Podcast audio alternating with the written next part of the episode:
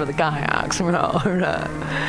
Just go to podcast.pcrcollective.org or mutinyradio.fm podcasts and look for Comedy Clubhouse with a K. You can download it for free. But we'd love to see you every Friday, 8 to 10, down here at Mutiny Radio. Laugh off your tushy. Save your life.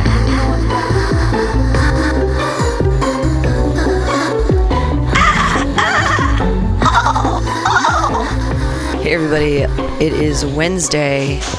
It's high noon. Crazy sounds are happening in the universe, and it is time for the AltaCast here on Mutiny Radio.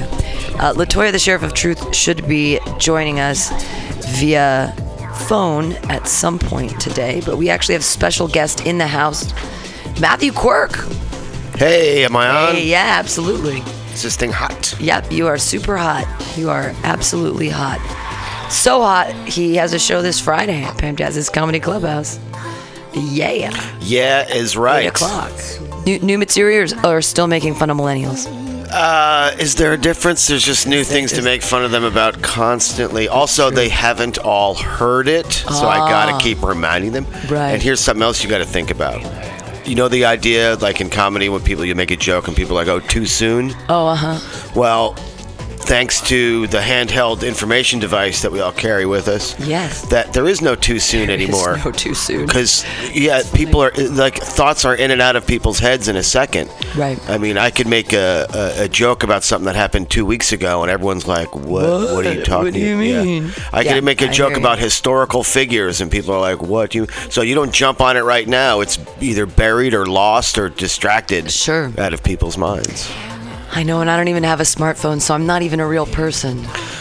Well, this is really going to help me when the makes you- apocalypse comes. Right. It makes you more real. I feel like when the apocalypse comes and people don't know, um, and we're like scrounging for building materials, I think that I would like to make a house out of discarded iPhones. Just like for bricks, I, not like Yeah. flat lies, like up and down ways. I don't know how strong they are, uh, but it'd sure be pretty. Yeah, it would. It would um, be probably the second best possible use for them. Uh, the first being never invented in the first place. Right. Actually. Well, it, it's it's funny because it's like we it's it's meta it's meta thinking. So when um, when there was the phone, okay, before the phone, well, there was a phone and it was in the it was in the wall, Mm-hmm. but then. There was Star Star Wars, and they had a flip phone, and you're like communicate. Star Trek. Boop, boop, Star Trek. Star Trek. Boop, boop. And then that's like the precursor. So once the idea is created in fiction, then we just have to back the technology up it, it just takes time. So Yeah. it's like now we see movies and everyone's in the sky with the touchscreen technology. That's it's on its way. It's already gonna happen. It's already just Yeah. flipping your finger through the air and you're touching shit. Yeah. And I'm like, so we just become like little radioactive. I guess we're already radioactive. I don't know We are radioactive. because people with the iPhone also no one considers this, and it's funny because years ago, iPhone, all the phone companies, whenever they suppressed the knowledge of how much radiation your phone actually puts out, and uh, San Francisco as a city tried to sue to say, no, no, we want to know, and everybody lost. They're like, nope.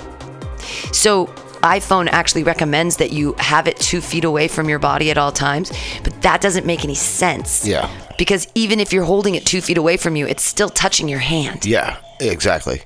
And um, so, are you? Are we all walking around with our hand, you know, at a right angle to our body constantly? No, that thing's in your pocket. It's in your pocket. You know. It's near your balls, or it's up by your head, or people use it as their alarm clock and they put it under their pillow. It's like radiation. But we're, we just don't even think about it anymore. That's one of the reasons why I don't have one is I don't deserve nice things. Uh, but it's a tiny computer in my pocket. I, I don't. I'm glad we're moving on to the future, and you're still keeping that idea alive, suppressing women and not deserving of Well, no, I'm, I mean, I'm making a I- joke. I know, I know. So but I I'm don't, I don't- on. Yeah, oh, good. I mean, I just don't think that we. I just don't think 12 year olds need a computer in their pocket. I don't think they're responsible enough. And that's what we're teaching people too. Is oh, get the insurance. I dropped it in the toilet. Oh, it's smashed. It's a fucking computer. I think that we should value the technology that we have instead of just like willy nilly. I need. I have an iPhone 9, but I need an iPhone 10. not just value that the whole system uh, needs a little more uh, you, you know what this thing is primarily made out of i mean maybe not by weight primarily but like impossible to function without rare earth elements Oh right. and uh, we keep on making a new generation and a better version and a more quick thing that's already like beyond our ability Right, to tungsten or notice something the weird. time difference. Like when you have to go to if you had to go to an encyclopedia and look things up, it would take minutes, even if you knew exactly where you were going. Sure. Uh, this takes seconds, and we're frustrated it's not faster. Right, exactly. And and then there's a new version, and we chuck these things and get another new version. But we're, we're using precious elements in these throwaway capacity. Right. Someone pointed out a long time ago that we, we make one-use items out of permanent shit. Right, like like um fucking plastic bags, like Sunny Delight, those Sure. those coffee Kirk Kurger or whatever the fuck. Right, those Kur- Keurig, yeah. Keurig, those coffee things. Sure.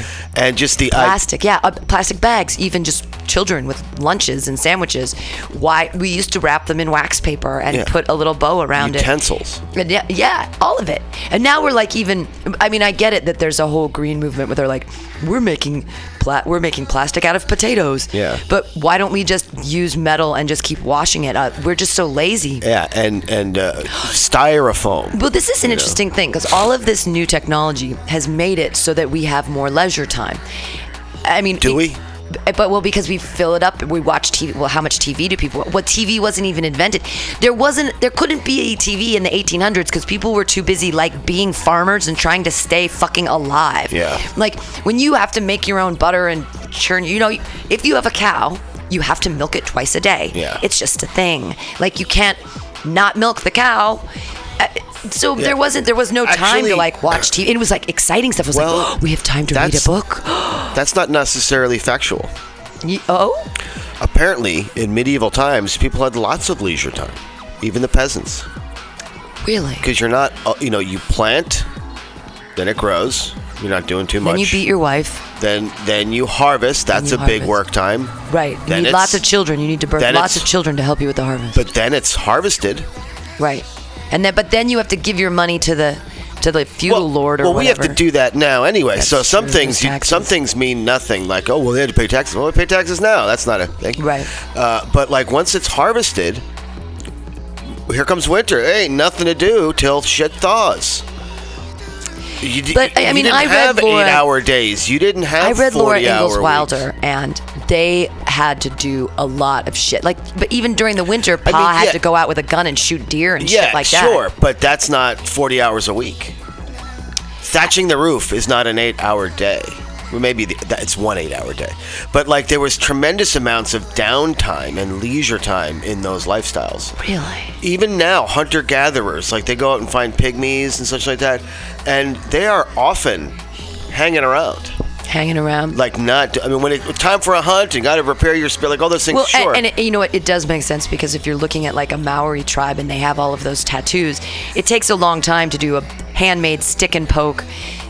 You know, with the old school, they have these And crazy able to- long things, and they. But I mean, Yeah, it ask takes the a long time. ask Theo Hull. It takes time to get a tattoo, and you got to have like the time to sit and around. that's with a and- gun, but I'm talking about like old school stick and poke, like Yeah. Maori, But deep just- Aboriginal shit. Yeah, Anyway, you slice it, it Yeah. took time to sit there and and have the tattoo. And then to have it heal and to take care of it. so yeah. even Uh-huh. the idea that we can tattoo everybody in the tribe has to come from we have time. We have time.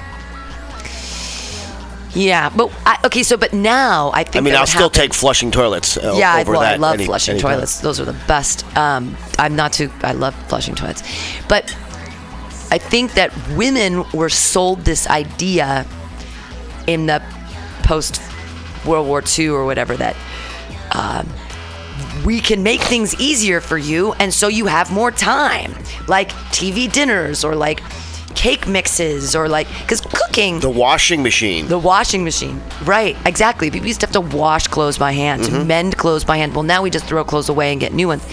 But I mean, that changed this idea of what, how much time one has because it was the technology that gave you leisure time. But now I feel like we're doing bullshit with our leisure time. Like, we're not. I mean, you're trying to stay alive in a van doing comedy. And I mean, I don't have my own Netflix, but I do think I burn too much time on the TV. But let, us see.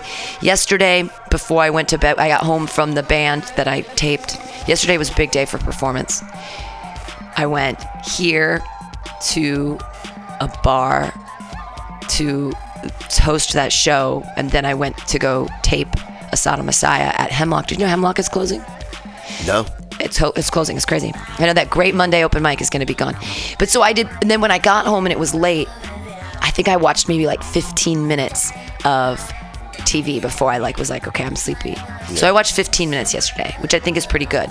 But I think the average American watches like five hours a day of TV or something. Oh, for sure, something like that. it's Uh, something crazy. so before we get too off of this, Yeah. why is Hemlock closing? They're just I don't know. I, it's such a cool venue, and so it's been great for so long. Yeah. And but there's a lot of competing. Maybe the owners have hit that age, or someone finally hit the price that they wanted. Like you know, we all I mean, Polk Street, where it is, is an incredible area with lots of people, and that And- building is great. There's that back room that they have great Right, bands. they've got a nice They've got that smoking smoking section. section. The only thing that sucks is their bathrooms with the weird curtain, and you could be sitting on the potty, and you're like, "Hey!" I mean, and the girl sits like, "Look at me on the toilet."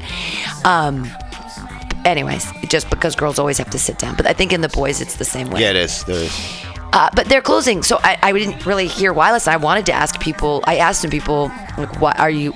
How do you feel about this?" And they were like, "It's a totally sucks." And I'm like, "Yeah, absolutely, totally sucks." Um, but we don't really know the reason. But it, it makes sense that someone would want to buy the building, sell the building. Well, I think there's a competing reason why it's being closed. I mean, um, as comics, we are constantly, um, you know, reminding people to survive, uh, to support local comedy, support local art, support local um, entertainment, and it's just so easy to download. Or, or you know, get that Netflix uh, one-hour special of some genius comic, and that's your Oh my God, so- comedy entertainment. Oh, whereas I don't like suffering those through Netflix and specials. I don't think they're that you, good. You don't. But what about the masses? I saw the there? Ali Wong one only because last night it was on at the bar before I But started my Mexican but still, bingo. your average I person, wasn't that impressed yeah, your average person will do that while they're do, you know, while they're answering their emails or whatever, and and that's their entertainment. They don't need to go out there and suffer through an open mic, you know, or find a venue. Um, you know, that's got to be a competitive thing, and the musicians have got to have it's, it it's too. exactly what you just said. Hemlock Tavern's closing is a microcosm of music venues all over SF. This is from KGO. Uh, a longtime San Francisco concert venue is closing to make way for condos.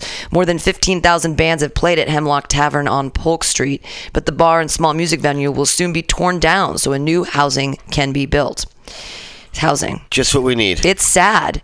Now that this and Kimo's and Red Devil is gone, I don't think I'll have anywhere to play, said Hemlock Reg- Tavern regular Chris Carcinogen. when Hemlock first opened in 2001, Carcinogen would come and play his electric bass guitar with punk and ro- noise rock bands. Now, 17 years later, he's soaking up the last suds before the bar, bar is demolished and converted into a 54 unit mixed use condo building. You know, ever since I moved here, everyone has always been like, it was better then, it was better here, it was better there. I think change is just what happens, said Carcinogen. We provide people an avenue into San Francisco that allows for adventurous music to meet adventurous fans, explains uh, Mikkel Ross, who started working at Hemlock as the fill in sound guy. Now, Ross is the manager, that is, until the bar closes on October 6th. Hopefully, people will get the idea that this is a vacuum that needs to be filled, and they'll make new space for adventurous music to happen. Oh, like Mutiny Radio? Well, they say mixed use. What's the mix? Go Mixed on. use. Oh, it's going to be condos and apartments. Yeah, that's mixed. And, and, and downstairs. that's the same thing and, twice. Yeah, and downstairs will be downstairs will be a expensive um, eight dollar pressed juice bar and you know yoga hot yoga studio it's the same thing that's going to happen to brainwash is still sitting there naked and empty because next door is you know that big hoity-toity fibbity fab they, thing they built. And they don't want us dirty comedians and ex-heroin addicts walking around when they're you know they, all the You know, people moving in. I mean they're going they're working at twitter they're working at google they're making hundreds of thousands of dollars a year. And they're young. They're like Yeah. under 35 and they've got all this money. And i see them at costco and i Yeah, see them me too. you know and i'm just like hey i guess must be nice but you know support live but that's, that's the thing is everyone wants to live in san francisco because it's so fucking cool but But it's only the uncool cool people are lo- moving yeah It's only cool as long as places like Hemlock and uh, cl- long deceased Club Kokomo. oh remember and- kokomo oh my god yeah. that place was so great and now that's uh, housing too And it's just one thing after another. There's one right around the corner here from uh, Cell Space. Do you remember Cell Space? i do remember cell That- space and that's being turned into stuff that used to be the roller disco. Right, that was so fun. Roller disco, big Yeah, area. Gone. So that sucks that it's permanently closing due to the building being torn down. Whoop de doo. And yeah, so they say stuff like mixed use, but like the mix is not really a mix. And and what's being lost is the type of thing that um, you know I think people don't realize it's going away. They don't realize the Oh, they've got no. sacrifice. Well, I mean, there used No to be way, a place. some- there used to be a place called Sacrifice as well. Remember that one? 30 or younger moving in here for the first time or maybe visited here once and moving in here does not recognize the larger change that's going well, on. they still see the taquerias, so they're like, "The mission is so cool," And- you know, and they're like, "I'm slumming it with my twelve dollar burrito." I get it, I'm but like, they used to be five bucks. I get it, but it, it's the idea of like, you know, everyone's drinking the Kool Aid on this. Like, Yeah. I, I remember dealing with this when I drove for Uber. Like, isn't it great? It's like, no, it's not great. It's a fucking shit job. I'm on my ass the whole time. Traffic sucks. It's a great service, but it's not a great job. Right. And and Well, we're the new butlers. That's, there's the thing is that there's a service industry. I call it the bartending of the modern era is driving. Well, it's. Uber. I mean, we're the old butlers, though. Like people used to be in service. Like they would be. If you were a rich person, you had servants. Yeah. And if you were not, you tried to become genteel enough to be able to wear a suit and work for Madame or whatever. Yeah. And provide them whatever the fuck they needed because they had money. And that's what still happens is that there's this. They. they I think that the United States and our government likes to snow us into thinking that we have freedom and choice and we can move ahead. We're still the service people. The people with money still have money, and the people who are servants are still servants. Even when we go to college and spend lots of money on education, Yeah. and then we talk about what about our ROI, my return on investment, blah blah blah. Well, it just it doesn't. If I mean, if you're if you aren't already connected in whatever, good luck trying to be an artist. I mean, it would be great if we lived in a meritocracy where the better you were and the harder you worked made a difference. But it's all who you fucking know, yeah. and it's about trying to get to know the right people. If you don't know them. Get to know Yeah. them because And it has even- nothing to do with your talent. It has to do with who you know, and that's the problem. Is that for so many years, I think that we're taught that this is America. It's a meritocracy, and you can pull yourselves up by your bootstraps. And the harder you work, the better it's going to be. And it's like, no, it's about how rich your dad is, and Right. if he has rich friends that want to buy your book. Right, all It's not about you being a talented fucking writer. Yeah, all that. I mean, uh, you know, so my my brother is actually a published author, Cool.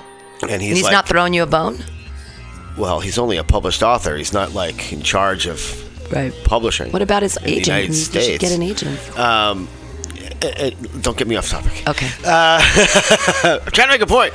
Uh, all those things used to be more true, and the time that it took for it to become less true has sort of taken enough time that no one can really remember. I mean, I think I'm the generation that can remember then and now, as opposed to like my dad's generation, who doesn't really know what the now is like, and the people who are now don't really know what it was like. So you know, and certainly when they look in their peer group, oh, that guy works really hard and he is doing better.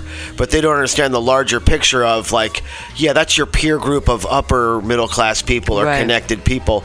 And sure, I mean, four people at the same job, one person works harder, is very likely to do better than the three people who aren't working that hard. Unless they're buddies with the boss. Exactly, and and but all over the place, it's like politics is still Yeah. what does it. It- yeah, it's it's. But it's also- all. What's the word for it? Phil, it's not. It's filial. No, it's when your parents. It's Uh, they- nepotism? Nepotism. It's nepotistic, not meritocratic. Mer- yeah, yeah. Meritocracy. And merit. and and certainly the idea of breaking out of your class from hard work is Right. like an illusion. Sure. And, and I mean, unless you're like, oh, Ayn Rand and Har- Harold Roark, the Howard Roark, the guy who's like, I'm gonna work in the quarries and I'm the best designer ever, but just I don't care and nobody knows it and Yeah. I'll just do this. I mean, the idea that if you just worked harder and got another job, you'd become a millionaire. Well, it's- is just bizarre. Boxer, like, it's- no, it's- you would just be in a fucking two minimum wage it's jobs. it's Boxer from Animal Farm. I will work harder. I will work harder. And it, where does he end up? Glue factory. They sell him down the river for the glue factory for the glue factory money when he gets sick. Instead of taking him and they lie to him and they say that you worked so hard, we're going to put you out to pasture in this amazing Big Rock Candy Mountain, and they don't. They sell him to the motherfucking glue factory. Yeah, and that's he- something- And it's I will work harder. It tells you what happens to those who work hard. Yeah, it. Uh, you know, and I've seen it over and over again where people who are promised, you know, you take a pay cut now and we'll hook you up later, are constantly sold down the river. Yeah. With like housing bubbles and. Um, Sure. You know, Enron style ripoffs, and uh, you know, people just selling out your your 401k Yeah. stuff right out from under you, or just Yep. canceling. I mean, that's what there's constantly lawsuits now about like Caltrans and such. I mean, pro- maybe not them exactly, but of all these institutions locally that are like, oh well, we can't afford to pay your pension now. And it's Yeah, like screw exactly, you. like the You- uh, MTA, the that's bus the deal drivers, we I made. you, yeah. And so constantly, you know, so in my jobs now or any dealings I'm dealing with people, it's like, oh, the more or the later, you know, more now, you know, more now or, or, or more later. I'm like now because later you're going to totally blow off, or Right. or just not live. You know, this idea, you know, it's even Well, it's like if you get if you win the lottery, do you take, you know, hundred thousand dollars every year over twenty years, or do you take the lump sum? you take the lump sum because in three years that lottery thing might find a loophole where they can c- declare bankruptcy and keep all your winnings. Right. You you, Uh, you take the money now, even though the government's going to take more than fifty percent of it. Well, they're going to take uh, about 50% over time anyway. Yeah, that's true. Yeah, so you're not really getting over on that. But it's just the idea of like, man, these guys can skate on you in a couple years when they still owe you, you know, 17 more years of, of um, Do you have any Doubt it. four hundred one ks? Are you at all prepared for the future? The future is now, and you don't care. uh, it's it's not that the future is now, but my, uh, of- of course I care, but I just don't trust a single one of them to actually not pull some fucking bullshit. I mean, just look at the, what the Trump administration does now, and I believe it's to i- i- i- ingratiate their friends. They'll sort of pick a company. Uh, Trump will say something nasty about it, and um, their stock will lower for a week. They'll right? buy it. It's called Yeah. it's called insider trading. Right, they'll buy it up and then it comes back up. And but there are people in that in that shrinking moment, there are people who get edged right out of it. Like, up, all your money's gone because the stock went down. And I just, you know, it- it- there's a saying in poker: if you don't know who the sucker is, you're the sucker. Yes. And and uh, I can't walk into this thing. Oh, it's magic. You just put your money in this thing and it makes money for you. I'm like, wait a minute. How? Where? Who? And then it's like, oh, they diversify it into all these things. So even if one thing goes down, it's unlikely they'll all go down. I'm worried about going down. Wait a minute. They say that. So who am I backing here? What is my money backing? A little bit of Monsanto, a little bit of Burger King, a little bit of all these companies that I do not support in my real life. Right. So what's the fucking purpose for me? What's the moral and ethical purpose for me to get involved in those plans? Because layer after layer is things that It- I don't trust or don't support. but we've been taught that you have we have to save money in some specific way because the future is upon us and what happens. Now for me, I'm not terribly concerned because I'm poor. Uh,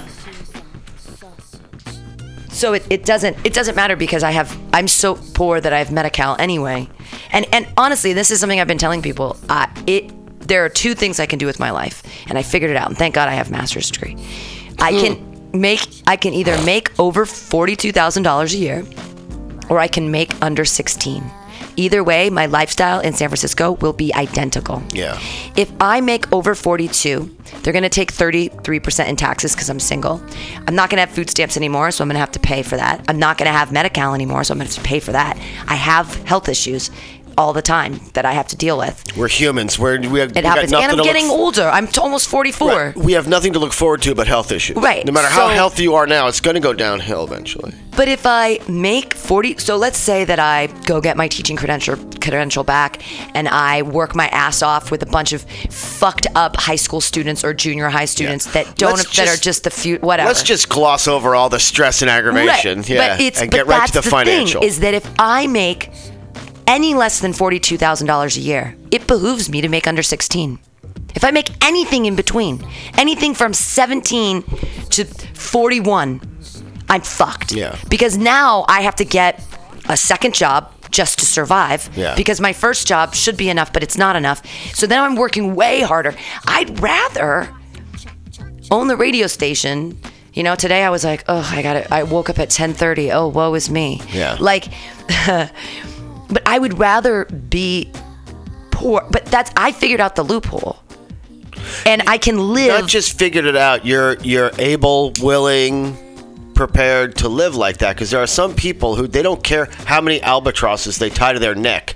They're convinced it's better. but live like what? I would have the same. If I made forty-two thousand dollars a year, I would have to be. I'd be able to afford the same apartment. My lifestyle would be the same. I would Yeah. probably drink the same amount of alcohol and spend the same amount of money. It's just that I would have so much more of my monetary, you know, whatever fundage put into healthcare and food and Yeah. taxes. Yeah, I, I get it. So, uh, so you asked me about my future. I got two things to say.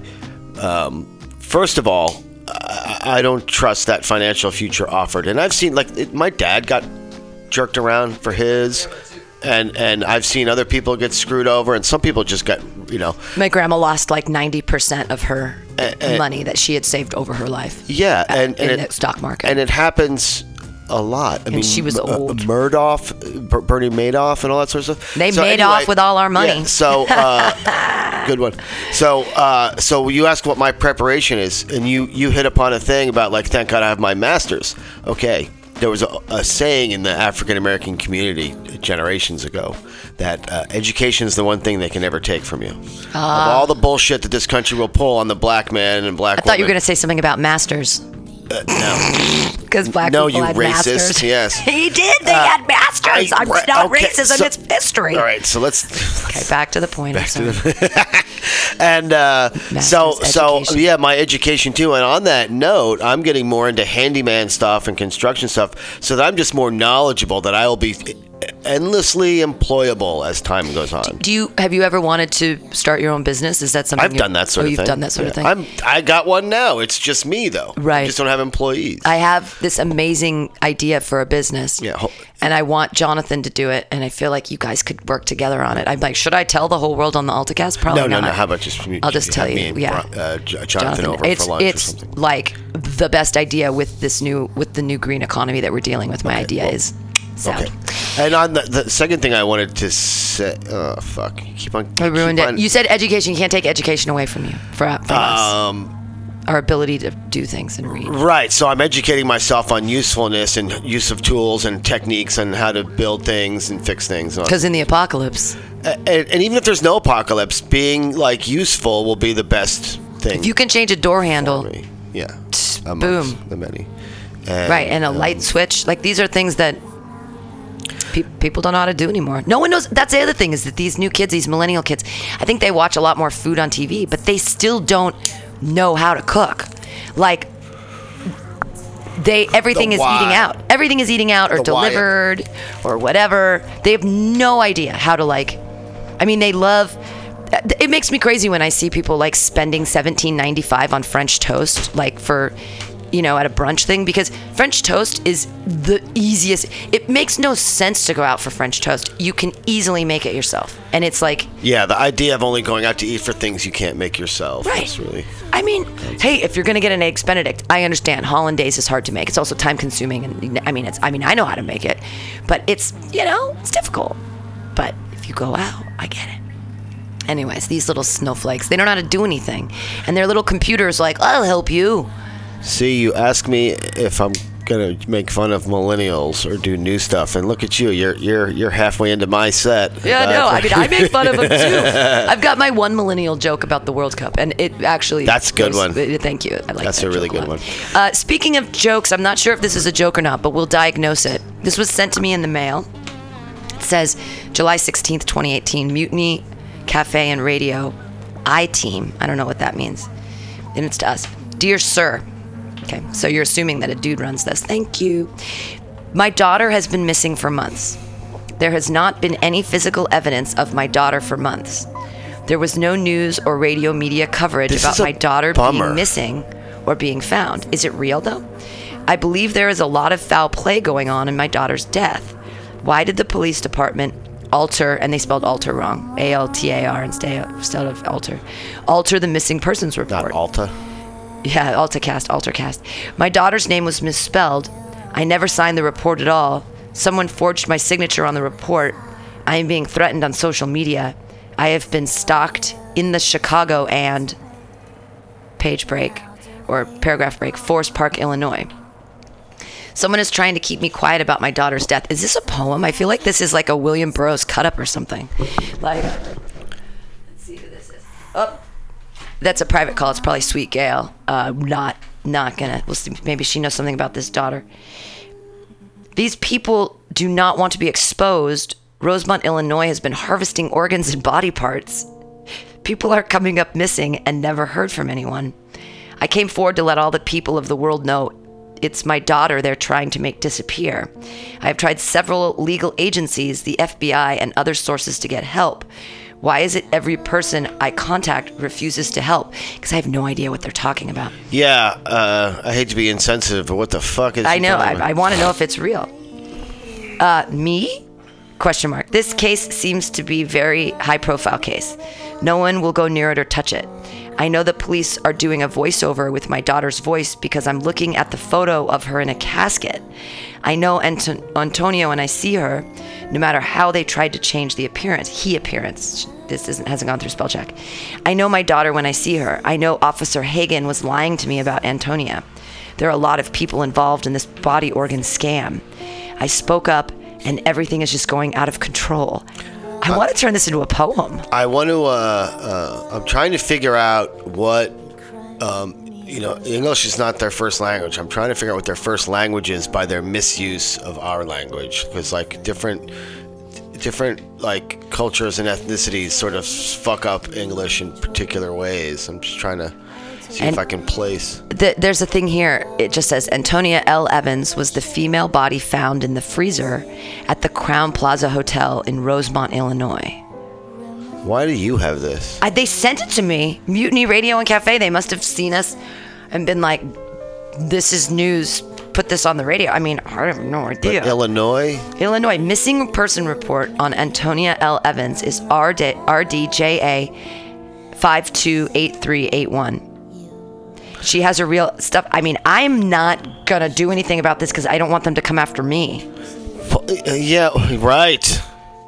Anyway, I think aren't your uh, organs a little pickled at this? Yeah, well, I, I I know my right kidney's really bad. Nobody would want it. It gives me pain all the time. Uh, I remember what I was going to say. Yeah, go ahead. This Oh. is not as interesting as I was thinking. Uh, another thing, I have this argument constantly with my overly, you know, people who do well in this system just can't stop talking about how great this system is. You know, like, and uh, one guy in particular is always talking about like, you know, uh, uh, capitalism is this, you know, boost for creativity, and I'm like, no way. uh, you know, as as you know, you've managed to find your way of living how you do in order to be more free and more creative. And, you know, you've had to make certain sacrifices and like, oh, I either like below this or above that. And but then if I'm above that, I'm so busy working and stressed, I'm not doing the things I want to do. And it's like the idea of like capitalism making creativity, I think is wrong. At best, it makes you a little scammy. Um, I don't know if I'd call that creativity necessarily Well, yeah, I mean, but I'm- also I'm people who being like to be artistic. If I have to fucking get up every day at eight o'clock and go to a job, I'm not allowing my creative juices to go. I'm stuck on this fucking treadmill. Right. You know, like the idea of being able to just like drift off and reimagine the world. And, and- I, I wrote um, my first novel almost entirely at work, um, but I would um, I would still be working, but I would like I had to be on a lot of conference calls and I wasn't paying attention anyway. So I figured out a way. I would to, qualify that as a scam. sure. So I, but I took the phone and I would rubber band it to my head, Yeah. so that I could type the whole time, and I would just write stories or work on my novel while I was supposed to be paying attention. I ended up leaving that job just because I was like, I want to be a writer, or, or, or whatever. Yeah, but now, like, to call run- unavailable. I don't ever answer a call that's. It says unavailable. Who who answers a thing? That's like scam likely. Yeah. That says that's what phones say now when someone calls you and you don't know the number. It says scam likely. Good. About time technology started working for us. Yeah, right. Uh, well, so yeah, creativity is stifled by. It's the same thing. It, it goes. It harkens back to Virginia Woolf's Room of One's Own, and she says, in order to be a fiction writer, in order to truly create, you have to not have to worry about where you're living and your food source. You should have a small stipend so that all you have to concentrate on is your work, is your art, is your writing, is your jokes, is Yeah. whatever you're doing. But she was saying specifically for women. So men at those times were given a room of one's own, you know. Yeah. well, the uh, yeah, cer I mean, I, I it, it varies because there are some people who are like, oh man, if I didn't have to struggle, I wouldn't have. I think But- that but I- college was originally like that. The reason you go to college is that you have a room of one's own, and all you have to do is concentrate on your studies. Yeah. And your if it's art, then it's art. But if it's literature, then you know. And that was the idea behind it. But now, in order to go to college, sometimes you have to have so many jobs that you can't even participate. Well, in also, college is want. for a job. Like you go to college now because I'm studying to be a restaurant management, uh, you know, hotel and restaurant management. hotel manager. Yeah, and and um, you know, so like the idea, like you know, if I went to college to be an artist, or to just you know get my parents would have yanked me out of there so fucking fast. Yeah, I have a You know, you've got to do something that's going to lead to a job. It's going to be, you know, uh, you know. Now, now having grown up and see all the things that lead to jobs, it's like, man, I could have just been a cook, Right. You know, and be like, know. you know, a well-off chef at this. Like, the, Yeah, I always the- wanted to go to, to, to culinary school, and they wouldn't let me. The concept of job and the concept of the path to these jobs has changed so much in my lifetime. Yeah. That it's it's you know anyway. So anyway, my point is that creativity it varies from person to person. Some people need to be uh, uh, under the thumb a little bit, and some people need to be let loose. Right. Well, I mean, I would just love if, if some money. If if anybody out there wants to give me a million dollars, I will make so. I mean, this is the thing: the the pot industry and what's happening right now. Like, I've been cooking with weed food since '93. It Was my first pot recipe. Like, I fucking know how to do it. I want to make puff puff pastry. I want to make puff pastry with pot in it. Ah! Oh my god! I can do all of that. I've. I mean, if I, but to turn into, to have a bakery, to be able to figure out, to pay the people to understand the permitting, to get it to go, to, to make, you know, a bakery in San Francisco that was like, you know, people could perform comedy and there was coffee and there were, you know, pot croissant. There's. I mean, I would make like baklava and you could buy my frozen food line. Like I'd have empanadas and you could take a pizza home and put it in. Empanadas. Empanadas. I know. See the the names are so cute. And D's nuts. All my nuts, all my my pot stachios, and all my honeyed things and delicious. The lavender honey pot stachios are just. Um, but all of these things, like this is the time, and I have the knowledge. But even if I had five hundred thousand dollars, I think I could make it work. But with a million, it'd just be easy because it'd be like, here's the packaging, here's the space, here's the people that, pr- and people get this from people. I don't understand how they do it. I don't understand. Well, you don't have to know too many vested Facebook people to know somebody with money that they could just break off. You know what I mean? If you knew one Facebook vested Facebook person, Oh, right, right, right. you know what I mean. So if it's the wife of someone, you know what I mean? Like, Yeah, yeah, yeah. You talk about degrees of separation. They're in this city. We're not that far separated Right. from the. So, like, to know someone of that level, you know, just to pull them out of Well, the, if any of you out there listen to the but that, AltaCast, but that level of person made dozens of millions of dollars, if not hundreds. But wouldn't it be cool? Like it doesn't exist yet. A bakery Yeah. that has. Uh, I mean, you could take a, you could take have a take and bake loaf, and you could take it home and you put it in your oven, and now it's beautiful well, pot I'm, bread. I, I'm actually pretty well versed in pot cooking too. I, I, I opened a cannabis club in Oakland in the 90s, right. and I built it on a five dollar cookie that we used to bake with. So I, I did a lot of it back in the day. Right, and that, that's the other thing is that you sell the cookie dough in the little Mexican containers, so Yeah. it's all ready, the right size. They take it home, pop it in the But oven. the ways at which this industry has fucked up packaging, all the packaging. just fucked up all of the issues around legalization and adult use. And packaging is another one. Where they just had to burn all that weed uh, because of the pa- new packaging laws. So it's like that's the other thing is like even Labeling to laws. break the labeling to break into it now. There's so much going on, and I don't even know it, how it would work if it was like I'm saying like a like a pot, like a you'd buy it like it's a bakery, but you'd have there'd be a door guy. Obviously, you'd have to be 21, but it would just be like. I feel like there'd be a line around the fucking door. It'd be like tartine. Yeah, it'd be like the cronut. Right. I, I can make pot pies. Oh my god, like little pot pies. Yum, yum, yum. Yeah, savory or sweet. Absolutely.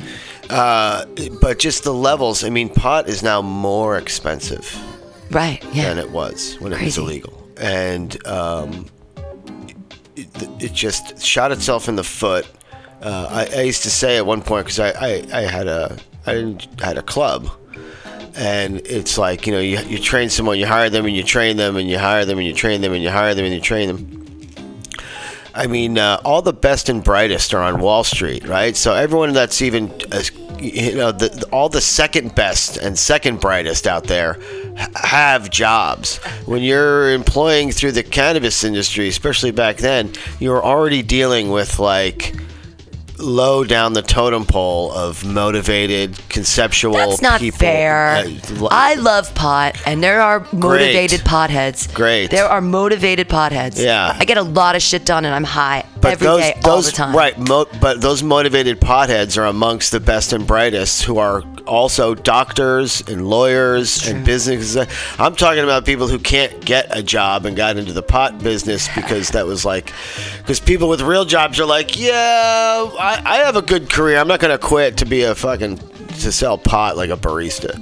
So. uh the ways in which this has just been screwed over by society, and then the people who are running it or made it to the top have also been part of this screw up. Um, it's, it breaks our conversation too much to walk across. I might He like something I have in my yeah, yeah. I can give you some to light up if you yeah, want. I got something that's cool. And uh, that, I mean, the the price now is not just as expensive as it ever was. Now with the tax added, it's just who's that? I think it's Latoya. We're gonna find out. Okay. Is it Latoya? Yeah. Oh, sweet. Okay.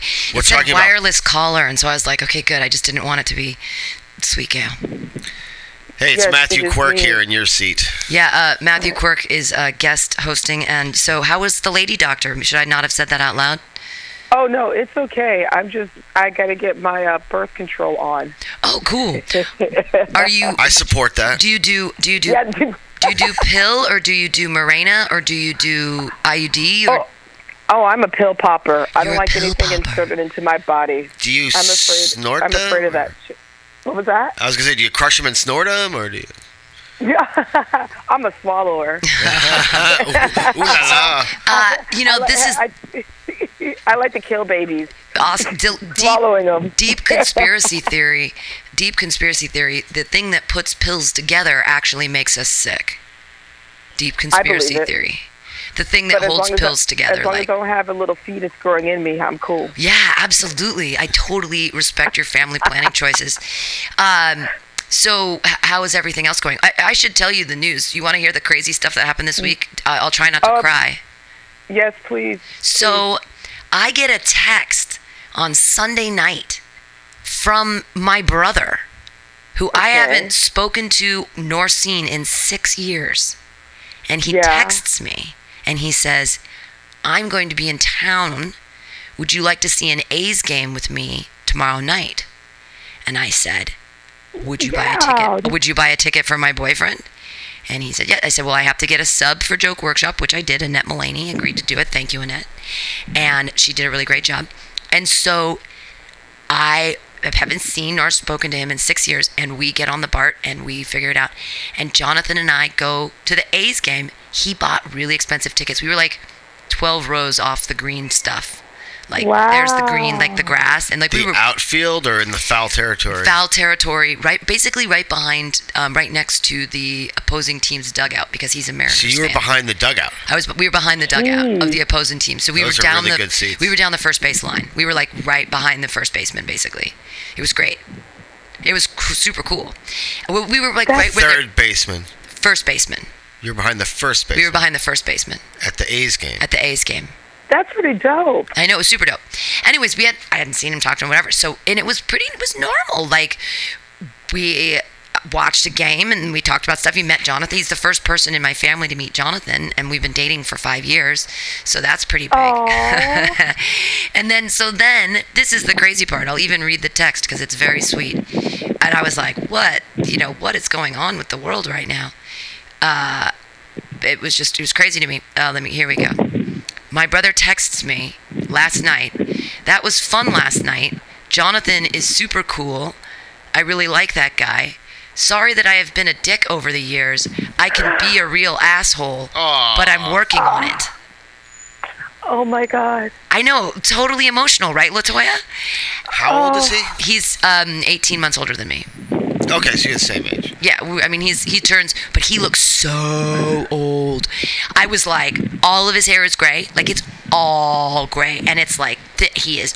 Oh, he looks old, and he turns. He's only 45. He turns 46 this year, and I'm like, or actually next year in January. He looks old. So life, he's Well, he he looks is- haggard. Life has haggard him down. He has two Yeah. teenager teen, teenage girls, so I'm pretty sure that that's part of it. Um, and But also, you know, also the aging process. When you, when you, like he said, he's been an asshole for all these years. Being an asshole for a long time ages you. Is that why I look so young? Because I'm so we. I mean, Yeah. Jonathan even said he was like he. If people saw you guys at the game, they might think he's your dad, and we're 18 do- months apart. You, uh, if it wasn't for the gray hair, you have a cher- cherubic face. but I have You- my wrinkles are definitely happening. But for some reason, You have a youthful appearance. thank you. I have a youthful appearance. oh, you ain't got no wink wrinkles. Well, you, as your my eyesight's going too. She, yeah, there's Um, no, there's no fighting that. So I um oh. I, just I would have cried for you. I know. I would. I've been crying about it. I've been very. I mean, I was very weepy and very happy about it. I mean, it's a big thing. I mean, it's it's a big thing. We haven't, you know, communicated at all, and I've had all this issues in the past that you know I don't get to hang out with his kids. Oh no, this is the this is the kicker. The reason that this all happened is that it was Sunday and his daughter is a Mariners fan, and he said, "Oh, I'm going to be in San Francisco. I can go to an A's game, and they're playing the Mariners." And his daughter Ella said, "Why don't you take your sister?" Oh my God. Yeah, That's crazy, oh, right? wait, you know what? You do you realize what we were talking about this time last week? I know. about family and stuff, and then all of a sudden this happens. I know it's weird. It's like they listen to the show, but I know they don't listen to the show. They don't listen to Mutiny Radio. And those, what it also sounds like, those your nieces want to come in contact with you. Well, yeah, and as soon as they find Instagram, it'll be that easy. Not me personally, just the station. Um, but or Facebook. I guess you have to be 16 to do Facebook. How old do you have to be? Although Facebook is Oh, dying, the kids don't even want to touch it with a 10 foot pole. They think it's gross. It's for old people. Yeah, that's because of Insta and all that sort probably. of thing. Yeah, which they get older, and there needs to be a check-in for a natural disaster. People, Facebook will come back. Facebook will come back then. Uh, So how was everything? I mean, that was the, that was the interesting thing that happened in, I, in my sorry. week. That's pretty This is- interesting. This sounds. This is actually pretty dope. You Yeah. know, like how did you feel a little bit warm and fuzzy along with emotional? It was. I was very. I was very emotional at the at the beginning, and I mean, I was trying to be. I was a little standoffish, but I tried to be cool. But you know, I'm trying to be. I'll try to be cool. That's the whole thing. Is like he reached out. You know, and spent a lot of money on these tickets, which I really appreciate.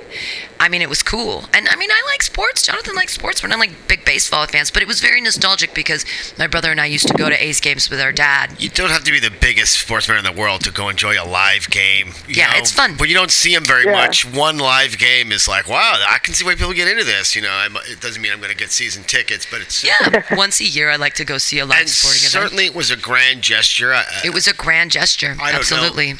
Latoya, I'm I- sure yeah. you know some of the family history that Pam has. She's said it on stage. You said it here on the radio. Oh yeah. And Oh yeah. the fact that he's reaching out to you, he probably drank a little bit of the parents' Kool Aid, and you were the fuck up kid, and it was good, and he still gets all their love. He probably didn't even notice there was unfairness going on. in Well, your no, treatment. but they Yeah. were and always, now he's like- making this grand, pretty grand gesture to be like, hey, you know, he probably can't verbalize it, but somewhere in his psyche, I imagine it's like, look, I can't speak for mom and dad, but I think we are still siblings and should maintain. Yeah. You know, Make I've got, amends. I've got, y- you've got nieces. was Yeah, it? two nieces. and you're their aunt no matter what, and they of their own accord will be like, "What's up with Aunt Pam? We well, always but liked her. here's What's the thing. Absolutely. Does Absolutely. it matter? Because I, I, I'm truly a Marxist where I don't think that family ties are terribly important. And when we, I think that that's actually one of the tools of capitalism is making family so important so that you pass your money down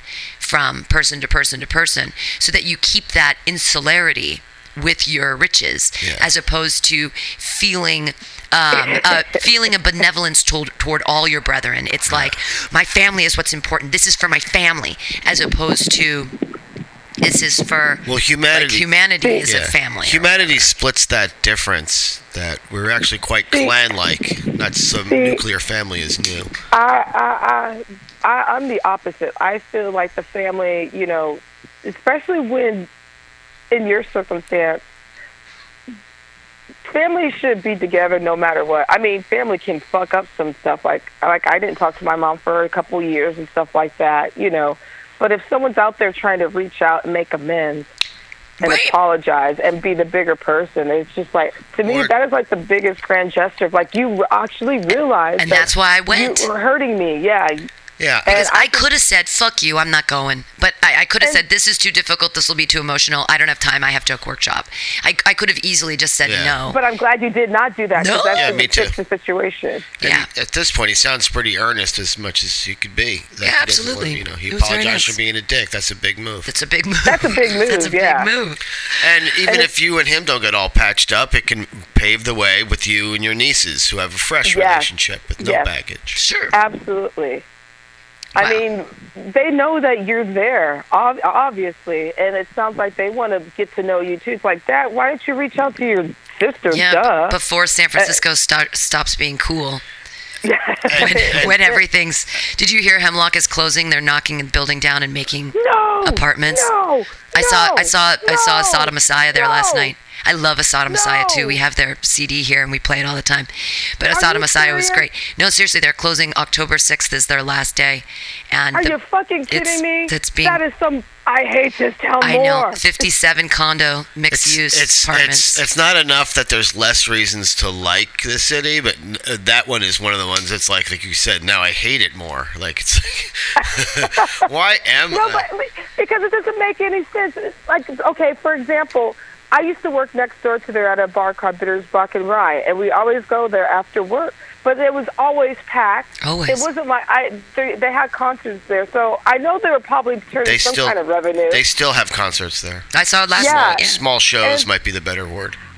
on top of the fact you're gonna okay so you're on polk street right there which is it, it's there's a bunch of bars and different places and apartments too. So why do you need another condo right there when on top of that behind polk street on van ness they just finished that Yeah. skyrise condo right there Yeah. how many i mean And they're working on the ones they, they knocked down the Goodwill, and that's going to be like gonna 80 another apartments. I'll tell you why. First of Right. all, for, it, it- it's for, first of all they're making more apartments, but are they making more parking spaces? Uh, No. Right. So. No. uh, second of all, No. it's the same sort of deal. Like, look, you can make ninety-nine cents doing music, or you can make a dollar renting apartments. And every greedy capitalist in the world will say, "I'll take the dollar." you know, and uh, over the 99 cents. And that's basically what's happening. Like, you can always make more money with housing in this city than just about anything. And eventually Right. it's going to come, it's going to be like the fucking Lorax. And eventually it's going to come to this moment where it's like, wait a minute, we can't close. Uh, the supermarkets, you know, to make more housing. Um, you know, what's all this Golden Gate waste of space? Uh, Golden Gate Park waste of space. Oh, it's like, oh, don't oh, that'd be so scary. Do you but think that you it'll know what actually I come mean? to that? It's, it, well, like I say, you can make 99 cents or you can make a dollar, and everyone's going to take the dollar. But it's not. It's just It's not the difference between 99 cents and a dollar. It's more like the difference between 25 cents and a dollar. You know. You know, which is, which just pisses me off is that they're they're tearing down landmarks and what have you. Which, of course, that comes with change. But the thing is, I I, I already see the future ahead of the city because a lot of these people who are moving in um, into these expensive places, which are bad investments anyway. Why would you want to pay uh, A million and a half. quarter mil- doll- yeah, a million dollars for a condo? It's not going to be worth anything when you try to put it on the market. It was- That's just bad. Because it's all about the now and the money I can make now. The But you know, but you know, when you buy condos, it goes down in value. Hey, cars are even a worse, house. but people still buy Ferraris. the the, Ex- well, because they're stupid. the one right, bedrooms. right, right. The one bedrooms on 19th and Valencia, the one bedrooms that they had a line around the block to, to sell. They were going for they were one bedrooms that were a million dollars. So it came out to four hundred dollars a square foot Yeah, that's the asking price. If something. there was a Four line- thousand dollars a square foot. Something insane. It was something insane. Yeah. It was, it was a more- million dollars. Wait, it's more I- I insane just- because with that kind of line, there's going to be a bidding war. So that thing probably went for closer to two than one. Well, they, and they had a bunch of them in there. It was like they were selling like 12 apartments right there, and they were all one bedroom, and they were like a million dollars a piece. You know, this all has the signs of a crash happening within the Oh next five yeah! to ten we're, years, we're way over. or maybe even sooner. We're- maybe even sooner. We can't, you know- we can't, we can't have all the poo. So the reason that they're tearing up Van Ness is that they have to put in new um, sewer systems because there's so many new buildings on that street, and then all the way down to the one at Goodwill, the, whatever it's going to be. The water and the sewage. Hey, do you guys remember that we were like in a drought or whatever? Like, how Yeah. do we have water for all these people? And the problem is with these new apartments, everyone. Well, you know what? I don't go to a laundromat because that's gross. I have my own washer and dryer. So like everybody with their own washer and dryer is using like there's so much water just being used willy nilly. another instance of uh, temporary shit being seen as as permanent. Uh, one of the when they first gave out water rations in the West, they happened to walk out there the year of a tremendous water boom, when Right. all the wildflower flowers were, go- and so they assigned ranchers and and and and, uh, and everyone like their water rights in the West, but they were there in a peak wet year when they did that and and we're sort of like oh look the market is up now. Let's all build housing. But in five years or something or less there's going to be a blip in that market and it's going to come crashing around us and we're going to have these huge empty buildings like houston That's when oil prices changed oh my god. That's houston exactly had a that's a boom with That's oil. exactly what I'm saying. Like I can see within the next five to ten years that you know even if things do crash, the, the, there's going to be a bunch of empty places, Yeah. and a lot of these places could be used for affordable housing, which we know that shit ain't going to happen. And you or know what- you know simply kept for artist spaces Well, and s- just kept If you if you give people housing that's affordable there is sustainability there. They're going to stay because they don't have to like Yes. have their. They don't have a choice. What happens if you lose your two hundred and fifty thousand dollar a year job at Google and you have this blah? You got to blah, blah. blah, You know, there's no sustainability there or Google moves headquarters, Right. or does it need Yeah. to have a headquarters anymore because it's a fucking computer Google? Right. It's just thing it's after just a thing. computer. But it's I don't it's very scary. I mean, I was part of the housing bubble in when I in the early thousands when we bought my ex-husband and I bought our house at the height of the market. And the reason that we didn't sell it when we got divorced is that we would have lost so much money. I was like, don't ruin your life by selling the house. Just keep the house and sell it whenever it's better. And by that point, we were divorced, and it was like, you know what? I didn't. I, it took. It's fine. T- sell that. Do whatever you want to do, man. Buy another house. But you know what? Live your life But you your guys, wife. You're fine. You guys were even. You were smart though to buy a home rather than like, hey, you know, let's buy a condo and be part of an association. Right. Do Yeah, you we know had a how big hard it is to backyard get out and of? all that stuff. What was that? We had a big backyard and all that stuff. Land. Yeah, I mean, with Land. the house, that's an investment. You know, it's a lot of work. But with condos, you have to deal with the condo association and other things, and just Yeah. I've heard so many horror stories. I, I'm not a believer in buying condos. And obviously, this is here, this is the thing about more money, more problems. Matthew and I were talking earlier. I mean, he lives in a van, and I live in a one-bedroom apartment that I rent. But if I all of a sudden made all this crazy Google money, or had some job, or you know, got a Netflix special, and all of a sudden I made all this money, like I don't think anything would change for me personally. Like, I don't think I'd go out and buy. I don't remember where I was going. I'm too high. I'm sorry. All of a sudden, Oh, I started yeah, thinking would. about what I'd do if I made money. I don't. It's just more money, more problems. If you get a bigger house, then you have to pay the mortgage, and then something breaks, and you have to pay that, and then you have the car, and then you have the car insurance, Girl, and then you have the I- marriage, and then you have the spend money on kitchen equipment. and the kitchen equipment, and then you need to buy the You shoes. buy the best blenders, the best, the best pots and pans. Yeah. I mean, my pots and pans are pretty good. I mean, I don't know. I know, but everyone has a, one of those things that they like to splurge on, I mean, and I can see yours like, ooh, kitchenware. Well, and I mean, I might become one of those people where someone comes in and cleans their house, but no, I Get one wouldn't of those because I never. ceramic knives. No, I don't like Yeah. those. The tips break. I have really good Miyabi Chop knives. with a ch- what's that? The slap chop. I have, yeah, that one's that works. But like, I've babysat for people and been in their houses where you touch the thing and it, it it gently comes back at you and everything's constantly clean and everything has a home and it's like there's a big like it's like whoa like people live like this or whatever.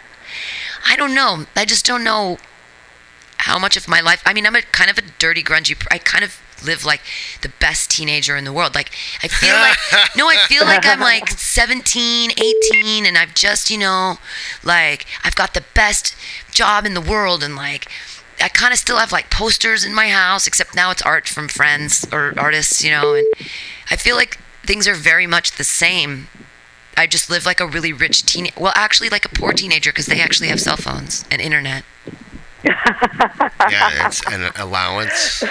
That's so funny. I live like a cool teenager in 1995. Oh, that's when I was a teenager. Oh. Yeah. That's why you guys are palsies. Yeah. No, I still I still feel like I don't know, I don't feel old yet. I mean, I feel old cuz my butt still hurts from my karaoke injury and cuz I'm afraid of I, I I'm quitting smoking. That's another thing I'm doing. I had like Yay. two drags last night and that's all I had, honestly. And I that was the most I've had since Sunday. I'm quitting like Yeah, cigarettes. That's one thing you should quit. I feel like I'm I feel like I'm gonna get mouth cancer. I'm worried about my teeth, and so I just decided I'm no, I'm gonna stop. Stop it. Exactly. Because also like my teeth, I don't want them to get yellow, and I've started seeing my friends and their teeth get yellow, and I'm like that is totally gonna happen to me if I keep doing this. And also like the old ladies when they smoke, and then the lip lines, the lip when they their lips do a crunchy thing and it's because they were smoking you know what i mean and like if they wear lipstick like the lipstick crunches into those like ravines and gets all fucked up like i just I don't want that to about. happen Oh man. is this a good new joke? Would this be funny? Like Yeah. me quitting the reasons I'm quitting smoking is all vanity. It's pure Yeah. vanity. It's Yeah. the only reason I'm That's quitting. That's pretty real. is fucking that's a- vanity. But that's a good reason, It's though. relatable. Even if it is vanity. I mean, because there's nothing worse than seeing someone that has butter butter yellow teeth. Mm. There is nothing worse. Like when they smile and you're like, "Woo, shit." Please Like, are you not English? Smile. But it's or it's like, or the fingernails. The fingernails Oh. is another thing. when your fingers turn yellow because of the nicotine. Yep. But it's very Yep. it's very relatable because for all the reasons that people like, well, why are you vegan and why are you doing your fitness thing and why are you? Most of it isn't like real health.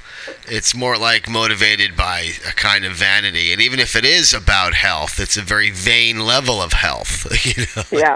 it's not really Absolutely. about doing better or purpose in life or I have some sort of like, oh, I, you know, I But you want to also be there for know my kids. uh, in all the back very of your mind, you also know in the back of your mind, or maybe not in the back of your mind, like, yes, I may be doing this for the vanity, but I know I'm going to probably live longer and I won't be sick if I quit Yeah, this but that's now. not as funny as just being Well, because but- of my lips. No, no, no. Well, but it's also That's being too honest. it's my teeth though too. I mean, smoking is really bad for your gums, and it it can cause recession, and it can cause like I'm I'm I have I've got a th- I got a thing for my teeth. Like they look good. I got a good smile.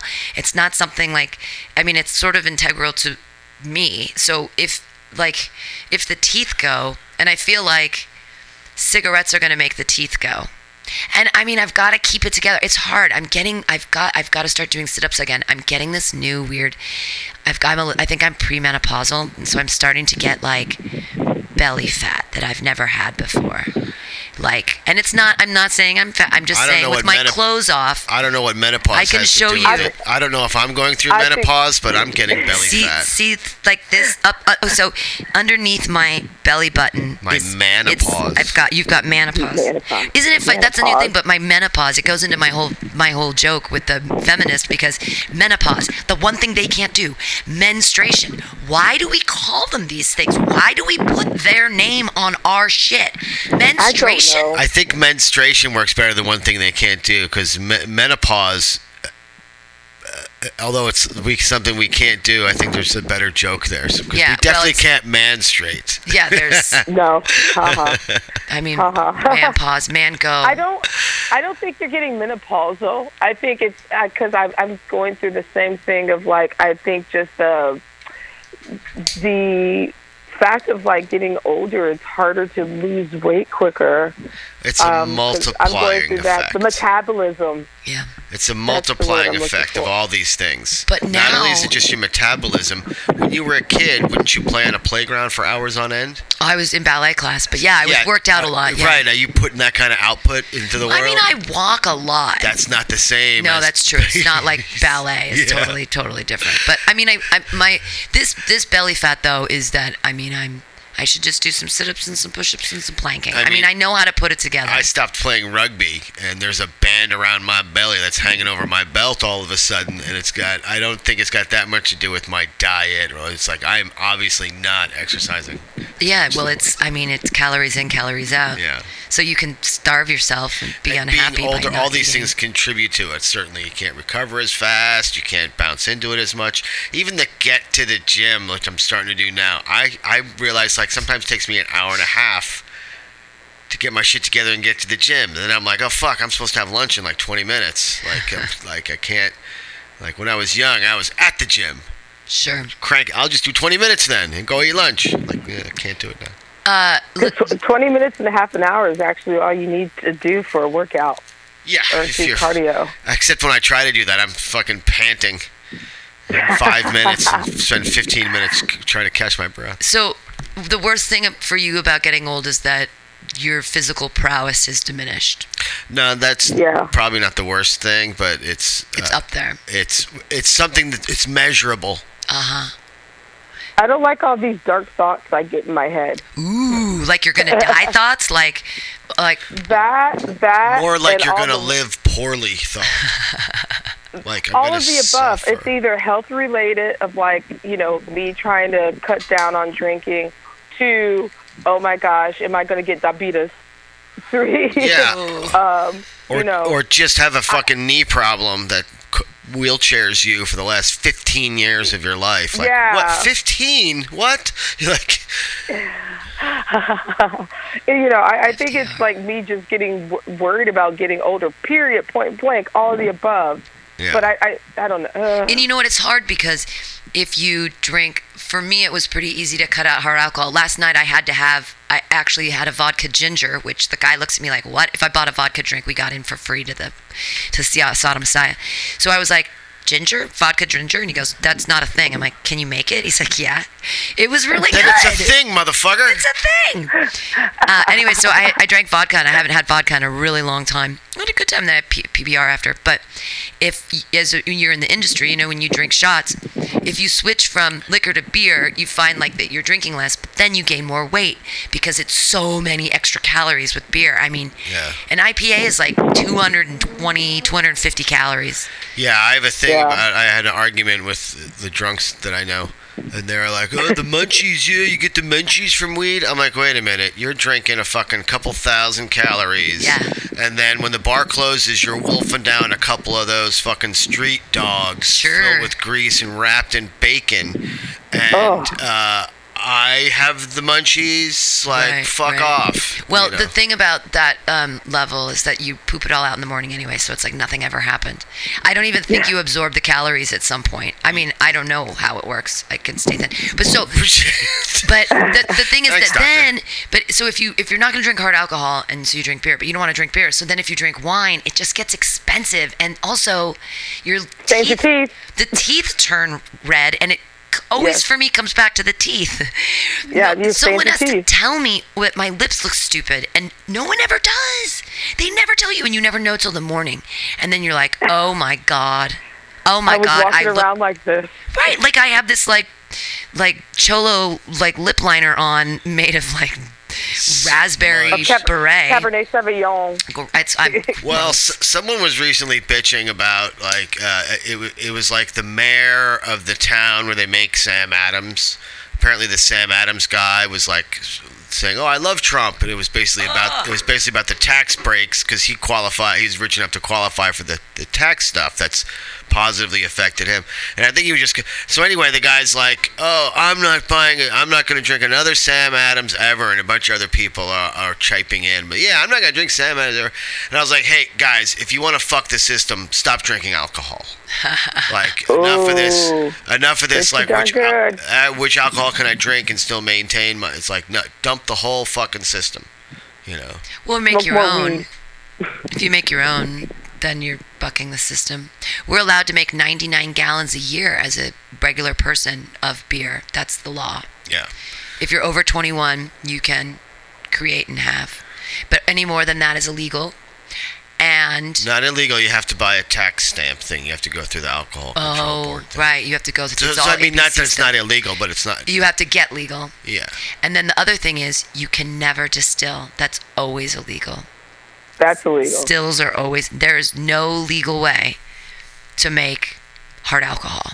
Your own little hard alcohol. If you if you do it, if you have a distillery, then you're it, you can get in trouble. Which is a little bit whack because this country was sort of like forged on Applejack.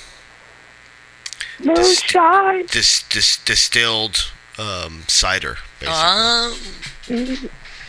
And the moonshine that lesson. tastes like rubbing alcohol Johnny- and your fucking throat. yeah, Johnny Appleseed definitely made cider and definitely distilled to Applejack. Well, and that's the other thing. I love beer, but beer. I watched that thing, "Beer Saved the World," and that the plague. No one would have survived the plague if there wasn't beer because you couldn't drink the water, and they didn't know about like boiling it, or they just didn't understand science, Yeah. or whatever. And so, but if you made beer, you could. So everyone, that's what you drank. Wouldn't that be? I mean, what would that be like if everybody was drunk all the time? It would be like the Middle Ages. It would be just like it was then. It'd be the We'd be exact like raping fucking and same. pillaging, like I don't have sex with you in the bathroom. Well, remember what drunk driving was in the 70s or anything? oh Like, wow. No. constant. Yeah. It was just a thing. I think I People feel would like that's die coming back. all the fucking time. I although I honestly feel like drunk driving is coming back. People still do it a lot. Like I have to chastise people all the time. All the time. I, Yeah. Yeah, you know, I think being drunk all the time just reminds me of being a priest in the Catholic Church. That's the only fun thing that they get to do, other than touch children. Is hear the confessions. Yeah. Well, hey, you're I don't the know service why. industry. I, I always, I always uh, allude alcoholism to priests because th- there was always a priest that would come over to our house for Sunday dinner, and he'd always end up getting drunk with my grandfather. Huh. So, yeah. wow. So yeah, alcoholism equals priesthood. That's Well- well, it's like the only joy in his life, you know. Sure. Yeah, exactly. It's like I can't have sex. but I can sure get fucked up. He can't even like really go out and socialize and joke with people. Like just being the priest in the room puts a damper on it. He's got to have some sort of behavioral clause or something. Like he can't just tell fucking fart jokes all the Uh, That time. depends on the priest, because I've Right. seen some really get down. yeah, but they probably have to do it like hiddenly or only in certain groups, and they can't like they can't just be a regular person. They're like uh, uh, on Well, call all the time. that's Let's a- put it- that's a let's good put it this question. way.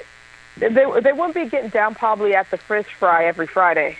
yeah, Uh, But do- Maybe every occasional Friday. yeah. why do we uh, you know why do we hold certain people to a standard that I, I, it's like a, it's a strange standard like this is a religious standard therefore this person we have like a political standard and we have a moral standard well but then and sometimes people follow it and sometimes they don't i mean ah, Well, well, here's the thing. Some of these standards are from ancient times and no longer useful.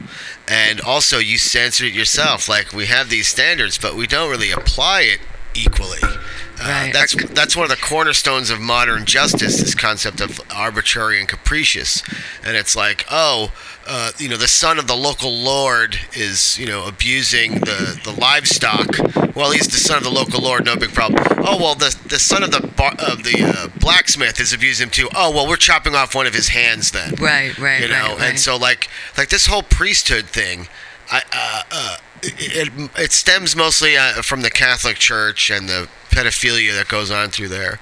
And as far as standards are concerned, uh, having grown up in the Roman Catholic Church, hey, if you daydream about sinning, that's a sin, and you Oh, have to right. confess it. Exactly. yeah Oh, wait a that minute. was christianity too And then these guys are having sex with children, and it's like, well, we figure like, wait, wait, wait, wait, wait, wait, wait. You just daydream about this shit, and it's a sin, right? Yeah. These guys were fucking hook, line, and sinker into, you know. There's a line in the Bible: "Give unto Caesar what is Caesar's, and give unto God what is God's." You know what's funny? You mentioned that there was a there's a story that just came out out of uh, Pennsylvania about Yeah. uh, 300 priests. Yeah, a thousand Uh, crimes. But, well, did you hear about it? Not every last the- detail, but the broad strokes.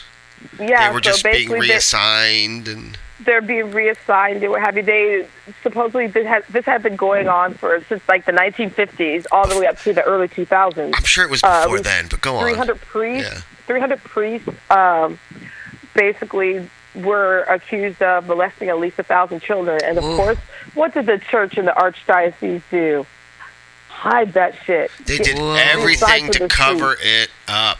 And it, Exactly. lawyers beyond that, like hush money and just Yeah. like reassigning people and the pressure of the church, and it would be a sin to tell on you. Like they just did everything. They, Wow. they, they would just re-release these guys under other communities, and and I mean, the idea is like, uh, well, they told me in confession that they did it, so I forgave them. Well, that's great. Right. You then should have taken them by the fucking hand, walked them right to the police station, and said, "Now tell him what you told me." right Like, right like I'll take your confession, and you won't go to hell for it. We'll do that religious mumbo jumbo, and you're absolved of the sin. However, you owe Caesar now, right? Right. I covered your God bill, but now you owe Caesar. Okay? yeah And if if that's, that's good allegory it's their own fucking words. yeah Yep.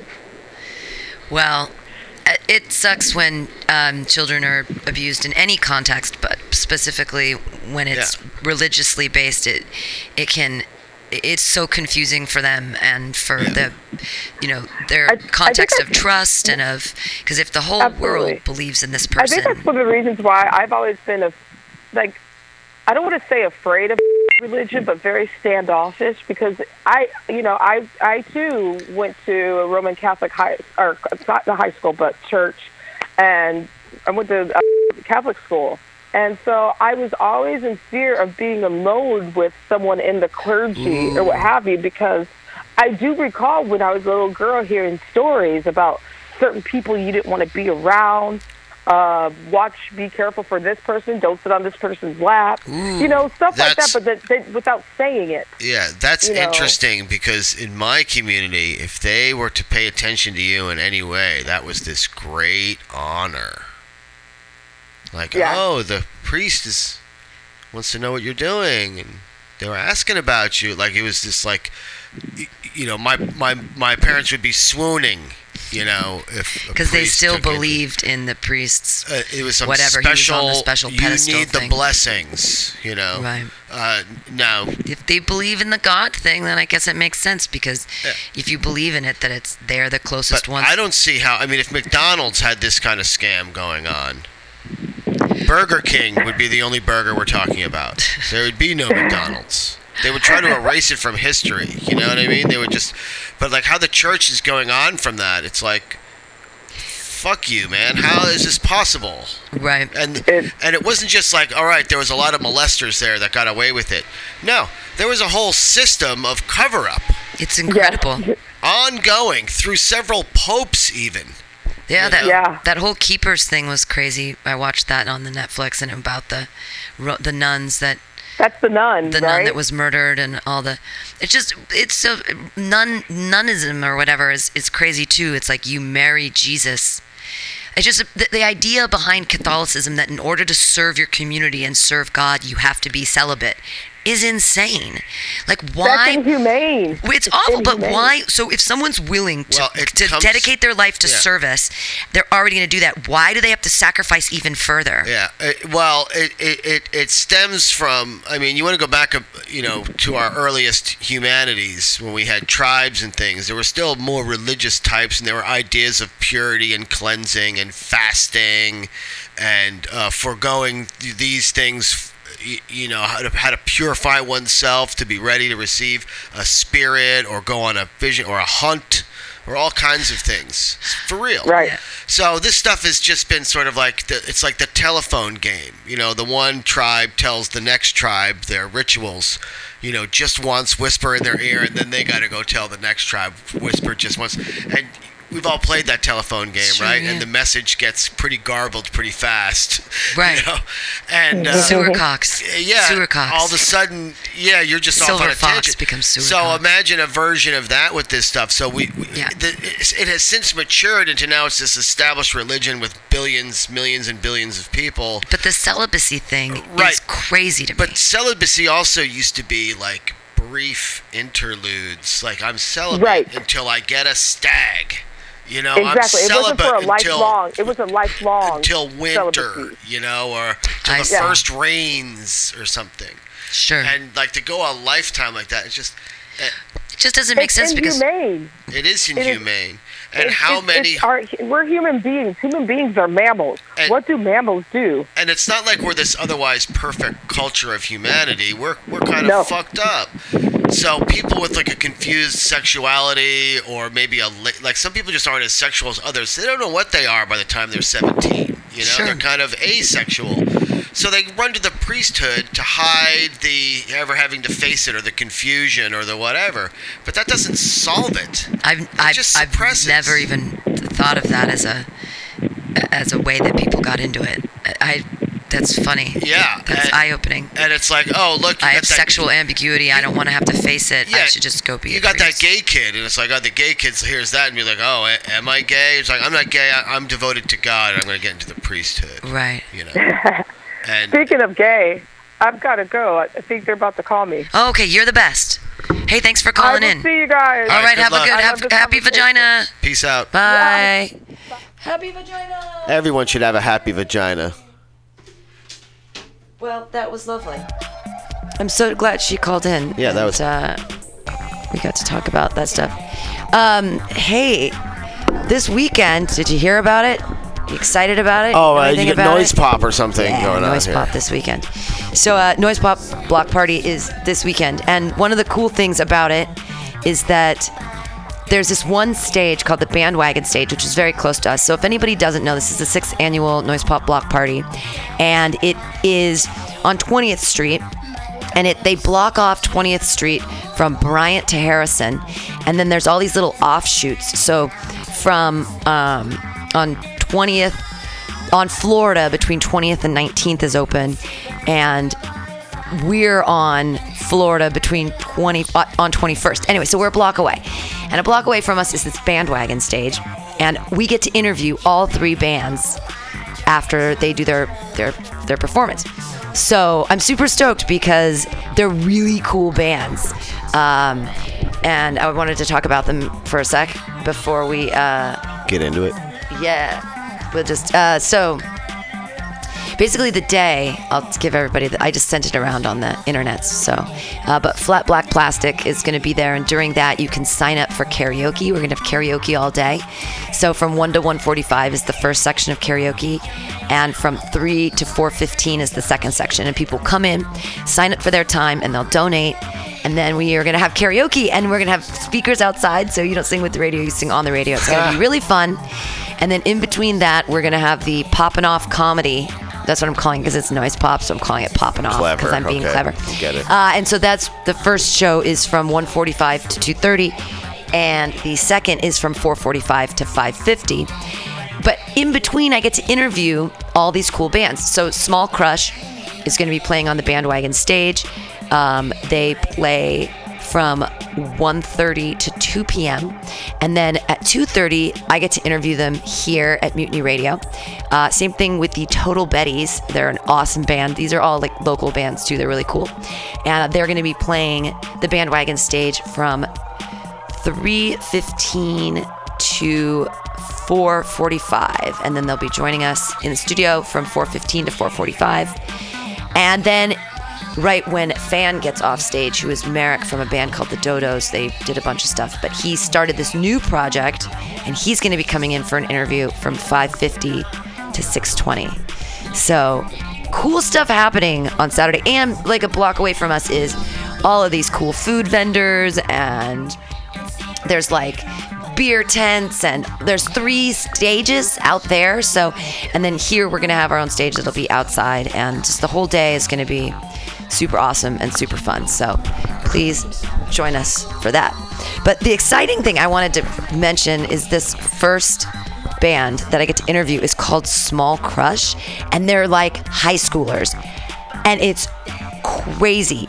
Um, they look so cool and they look so young. And um, they the rhythm guitarist Logan Hammond has pink hair. He dyed it eggshell blue. I just love that young men can express themselves with their hair these days. um, but each one of them in the band sort of looks like part of um, the Breakfast Club. Like their drummers, like kind of this metal guy, and this girl. I mean, it's crazy.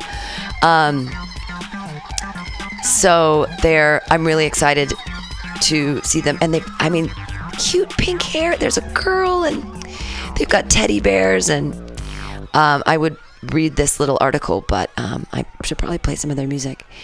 Uh, small crush. They're just darling and I get to they're from Oakland California and I'm going to talk to them about like what's it like being in high school and like having like being a real band? Like that doesn't that seem like a lot of I don't know. I guess if you don't run track, you, you're in a band. but then what if your, your band gets signed? That's just crazy to me. And like, do you play in bars? Like, how does that work? I mean, I know that if you're in a band, you can play in a bar. Ah, this is, it. I learned it from the ABC people. If you're in a band, you can be booked at a bar, but you can only be there while you're playing. Yeah, you have to go outside. You have to go outside. Um, if you take a break or whatever, you have to go outside. And I asked them, I said, does this also count for comedians? And they said, no, not for spoken word, not for poets, not for comedians. Only if you have to be a musician to be able to be underage in a bar. God damn. I know, crazy, right? Levels of of craziness. Well, so Small Crush, I'm going to be interviewing them. Very excited about that. And they're all in high school. Uh, the next band is the Total Betties. They're here to kidnap your feelings. Uh, they are uh, another local band, and I'm super stoked to interview them. I have to do. Um, I've, I've listened to their stuff. Actually, their um, music is what if you listen to our commercial for the Noise Pop Block Party, it, their song is behind it, and it's, it's really catchy. So I'm super stoked. Um, I'm looking for. I want them to, to give themselves a little, you know. No one does blurbs anymore. Or here we go. They will totally fix whatever that thing is that's bugging you, and you'll find yourself playing it again. This has become one of my go to albums, and I'm glad it's on MP3, not vinyl, because I'd have worn it out by now. That's nice. Uh, their album's called Peach, You bring up a good point. Whatever happened to blurbs? right? I, I mean, I love blurbs. Um, so the Dodos was a band. Now this guy, Meric Long, um, he, he was the Dodo singer, and he used to play guitar. And now he has this project, a solo project called Fan, and it's so interesting because he had a daughter, and so he was spending time with his daughter, and then his father died, and his father gave him all these synthesizers, and so he started playing music with synthesizers to like feel close to his father who had died, and he was like around his daughter, and it's easier, I guess. It's hard to play guitar because it's hard to make it quiet or whatever if you have a baby. Yeah. But if you're playing with a synthesizer, you just use headphones, and you could do whatever you want. So anyway, so he has a whole new genre of music he's created called fan, and um, he was a de- for a decade as one half of the indie rock duo the Dodos. Um, and now he's his own band. So I'm, I'm excited to like um, interview all these these guys and girls and uh, dudes and um, them and they and all of it. I'm, uh, it's going to be really cool. And you can come. So come out to the Noise Pop Block Party and go see the band, and then come over here and and uh, we'll I'll be interviewing them, and I'll be very. Um, I'll have everything together. I'm totally gonna do like all my research and have all my questions. And also, I mean, I'm not terrible together. at interviewing, and I, I just it's about I just have to get like um, you know a board up and have all the songs ready and have it all. I mean, it's just a little bit of A little bit of a little bit of prep, and it's easy because I'm good at that. Uh, and then I'll just be on stage, and it's going to be a really fun day. Nothing to it but to do it. Nothing to it but to do it. Well, yeah, and it's just, uh, I mean, the the karaoke is going to be super fun. I'm like, I just, I love karaoke so much, and I'm hoping that it'll bring people in off the street, and that Mutiny Radio will be able to make some money. So, Oh, speaking of which, you forgot to pump like, hey, you know, as much as someone a Facebook millionaire should give you a million dollars, um, basically everyone listening should give you one dollar. Sure, or one dollar, five dollars, whatever you want. Yeah. Or you know, come to an open mic. Just come to Fantastics on a Friday. By coming to a comedy show, you support the station. So like you, you get something. We, everybody wins if you come this Friday, and everybody wins because Matthew Quirk is on the show. Yeah. I'm on the show. Griffin Daly. Um, Sue Alfieri sadly uh, cannot uh, make it. Um, but Well, let's let's scrounge up somebody else. Who else was yeah, available? I'm gonna. I mean, and sometimes I just like to give people more time. So it's um, Griffin Daly, Mike Spiegelman, John Gallagher, Leroy, Leroy Obweg, and Matthew Quirk, and Pam Benjamin. I mean, that's the other thing is that like I can just do 20. It's not. Solve your own like- problem. Yeah. Although not to not to diminish your influence, but uh, that lineup sounds like it could use a chick. Yeah, absolutely. Well, I mean, it's an old. You know what? And that's so funny. It's like. Leroy's got the long hair. He's the closest, but uh, you guys are all Young kind of like pretty, weird, but the dirty rest old of men. us are. God damn it! How do I? God damn it! You're in the dirty old man crowd. I guess. I, I, I can find. I mean, Alyssa's doing tons of stuff. She, she was already on last week, and she's she's on it like three times in September when I'm in Greece. Yeah. Um, I'll. There's got to be another female comedian locally. Yeah, no, there's tons. It's fine. There's lots of them. There's lots of them. Uh, anyway, yeah, but you never know what people have planned and whatever. Yeah, I mean, it's just it's Friday. True. We'll we'll work it out. Um, so what else? What else is going on in the world? Omarosa. I don't know about Omarosa. What's that Do you know about? who Omarosa is? I do. Um, I know about The Apprentice, um, Donald Trump's yeah. reality TV Well, show. so she apparently was secretly taping all kinds of people. So, first of all, I'd like to say that when you are secretly taping people, it's you're not coming from a neutral spot. you know, uh, you are either have been screwed and are now taking the offensive, or perhaps defensive, or you are planning something and you are setting up your trap. But she also just came out with a book. right, a book about the secret tapes that she had Oh. Yeah. Whose side was she on? Omarosa's. Oh. So uh, it's not like sh- this isn't like some like I said she's not neutral. She's certainly not good. She was always like sh- I, I picture her as spiritually, if you will, just like Donald Trump, like an intense narcissist. And, um, you know, everything that went wrong with her in The Apprentice and whatever, and everything that went wrong with her afterwards, and everything, i- i- it's her own failings. Um, she's like pathologically aggressive. and and like trying to work pe- like she doesn't show up at a friendship she's i feel she tries to work people you know uh, tries to manipulate and dominate and Well, sounds just like our asshole president. That's why I Here's he said they're of the same back. ilk. Donald Trump calls Omarosa Manigault Newman a dog yeah this is o- almost old news in latest. Yeah, I know, but okay. He doesn't act presidentially. You don't respond to shit like this. It certain- makes me crazy. Nixon you certainly don't go lower Nixon is rolling over in his grave. He's Yeah. like, "How did I? How? What? How? This is. He is the the least president. You don't tweet like a twelve year old girl. You don't insult people. yeah well we, we Calls a dog. So uh, we we all we all agree. Uh, so on that note, uh, Omarosa apparently was pre was already taping people in the way, and she's saying how like she has all this information to expose because she was secretly taping everyone. Um, it leads to this discussion about apparently Trump is very aggressive with all these non-disclosure agreements. But my thing about non-disclosure agreements is. Um, uh, if it's criminal, you can't enforce it. And I want to know who in fucking contract law, how come there isn't this idea of like some things you just can't contractually obligate people to? Here, this is the tweet, and it's so offensive on so many levels, Yeah. and it astounds me that this is our president who did this. When you give a crazed, let me do it in his voice. When you give a crazed, crying lowlife break and give her a job at the White House, I guess it just didn't work out.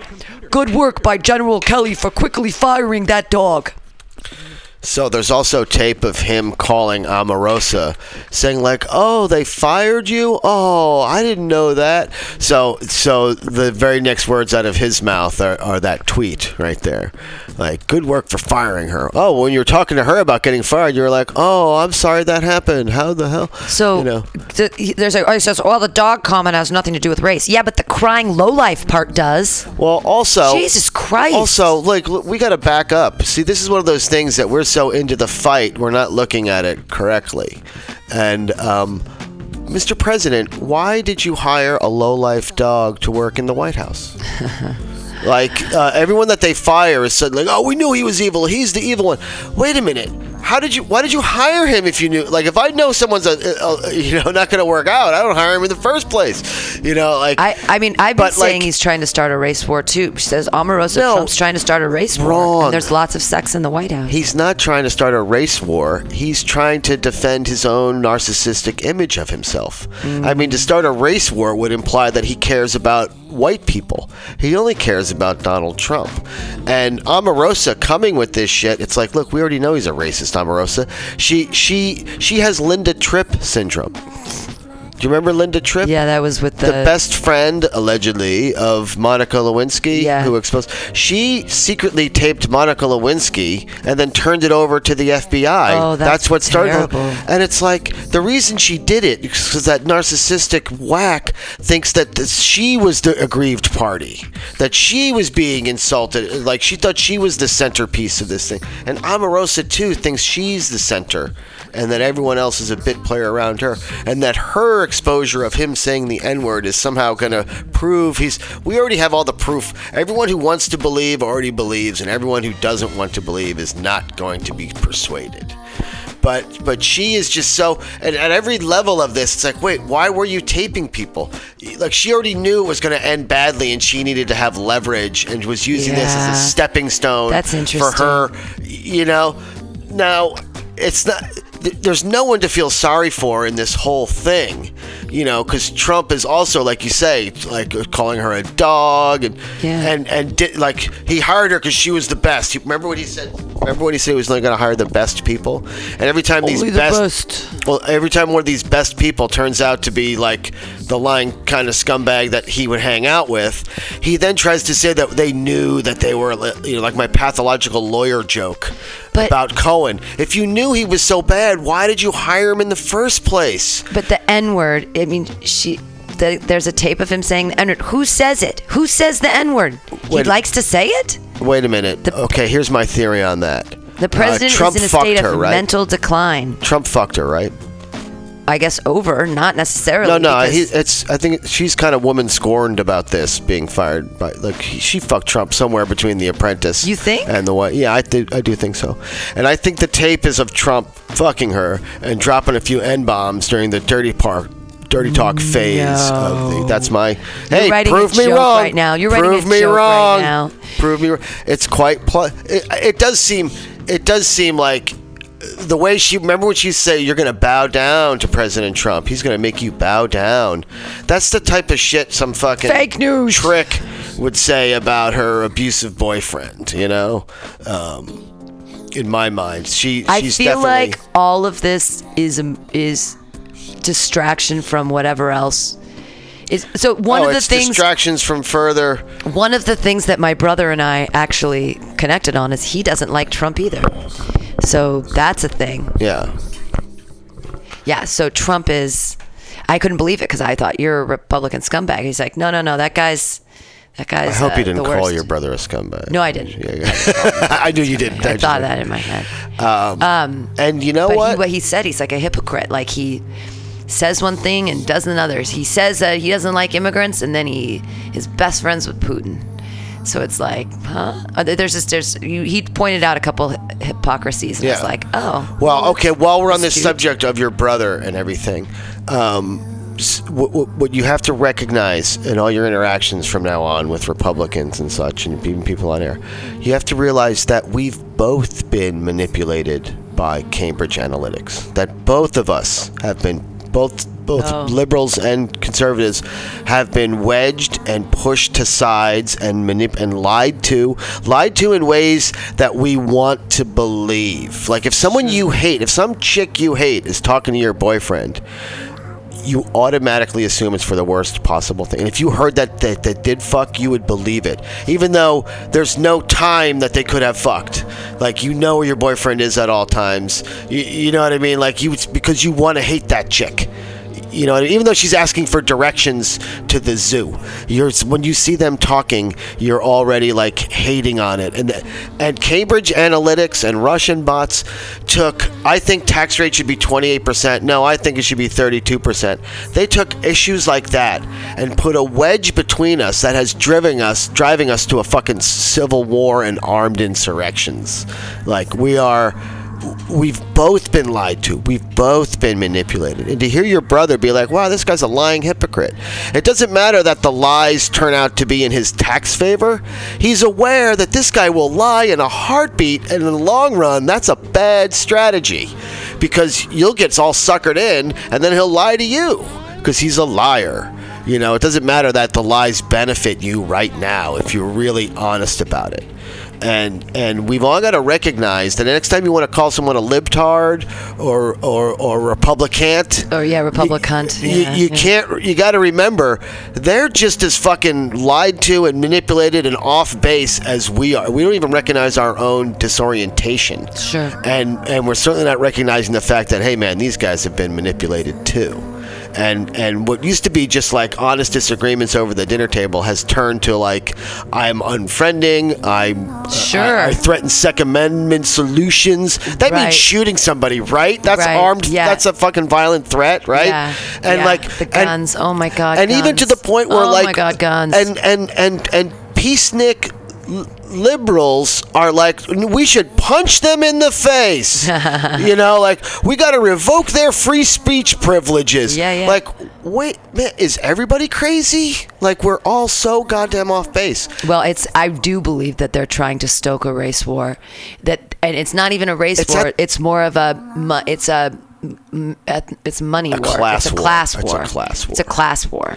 And um, the funny thing about a class war, uh, the rich don't have enough people to start a class war. They need to sucker some poor people to do their fighting for them. Yeah. So the class war, if it was a real class war, it'd be over in a second. Uh, and Well, we'd because be the military, rich. well, the military, the military is all poor is all people. poor people. so we just have to get the military people and be like, Well, if like I said, if it's, It's a a real class class, war, it's like, hey, what class am I in? Yeah, I'm, exactly. Uh, you know, I am a have-not. yeah, the uh, uh, the idea, but but but it's the idea. So, and it's like a wildfire now that it doesn't need any more. st- It's stoking itself. Like they don't even need to manipulate us anymore. We're already falling off the fucking bench uh, uh, of each other's I- issues. You know. I mean, I just try to be nice to each other. I, I mean, ugh. And because when you really get down to it, if you can, and and like some of the lies are so like we're we're currently believing current li- lies about ourselves and about them. That's helping stoke our like I can't believe these fucking Republicans. Yeah. Uh, you know, and it's like wait a minute, that's actually not true. There there aren't any. No one actually believes that. We're just. It's the lie that we're we're programmed to believe. that's yeah. That we sucker right into.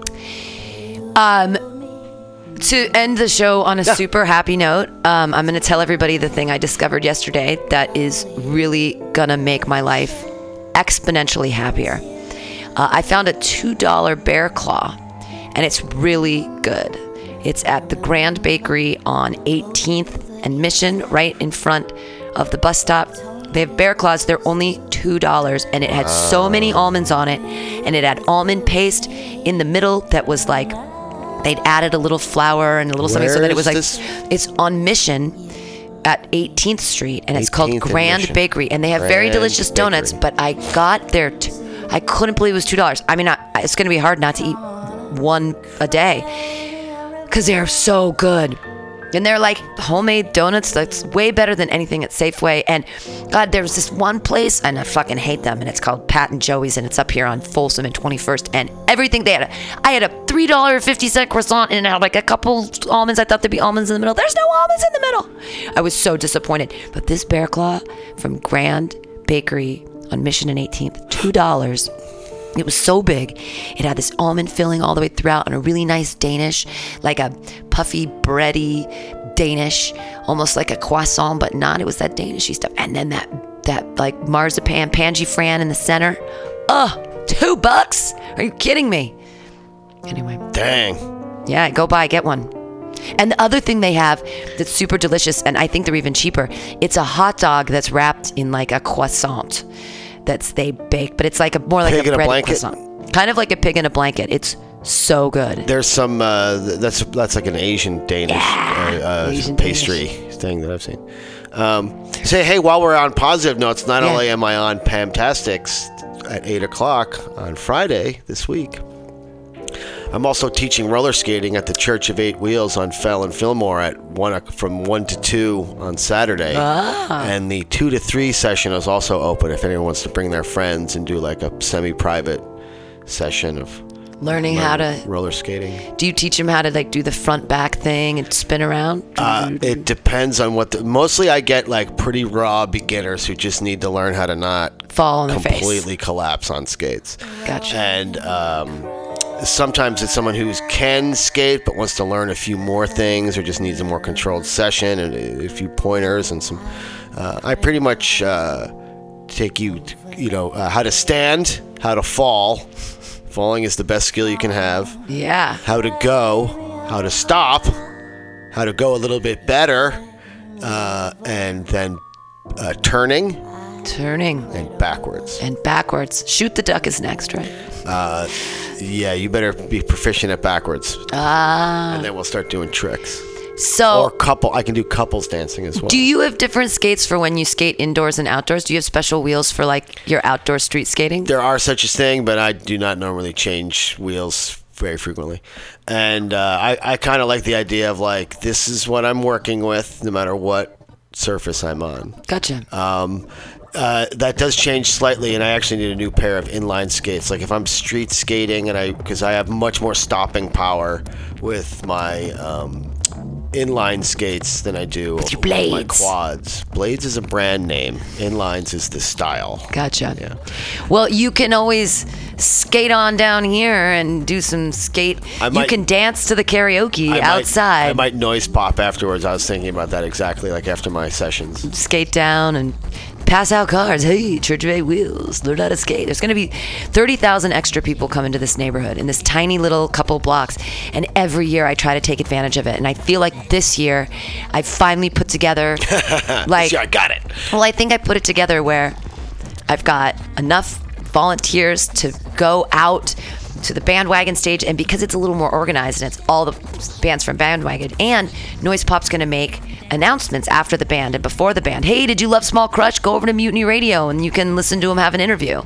Hey the total betties were amazing. Want to hear them live? Go over to mutiny radio. We're going to have an interview you know, what que- to the audience? You have questions for fan? You have questions for Meric of the Dodos? Come on over, ask him, raise your hand. Let's get to know him. We got a 30 seat. Anyway, so they're going to talk about it on stage. So I think that this year we're going to get some, and the way I have it, you know, scheduled that way, and then there's comedy in between, and there's something going on, you know? There's something there. There's definitely something there. Yeah. It'll, we'll see. Hopefully people come to sing karaoke because two to five dollar donation, super fun. Impress I- your friends. It's on a tape. You can take it home. You can. apparently, people love karaoke. they. I love karaoke.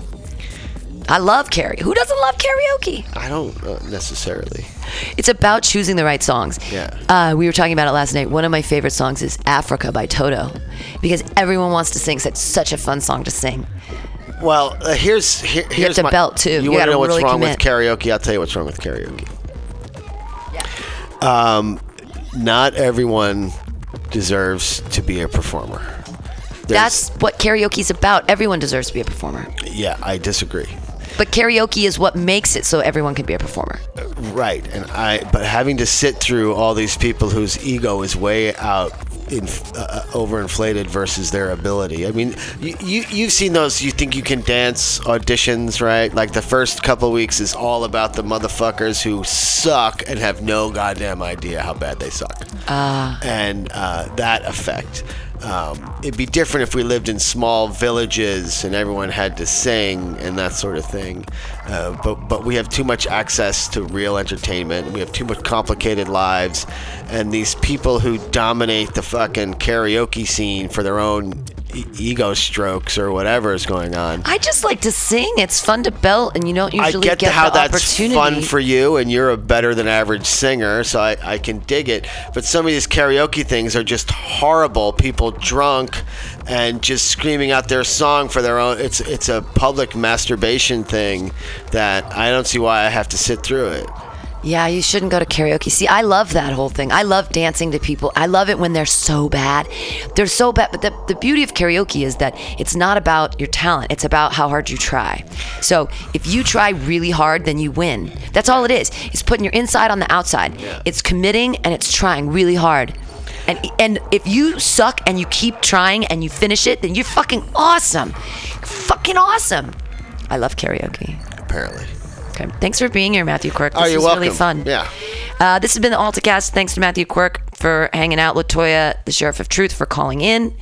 Um, come join us, Noise Pop Block Party, this Saturday. We're going to interview cool bands. We're going to have great comedians. And you're going to sing karaoke. I, I might do one. Yeah! Thanks, man. All right. Bye, everybody.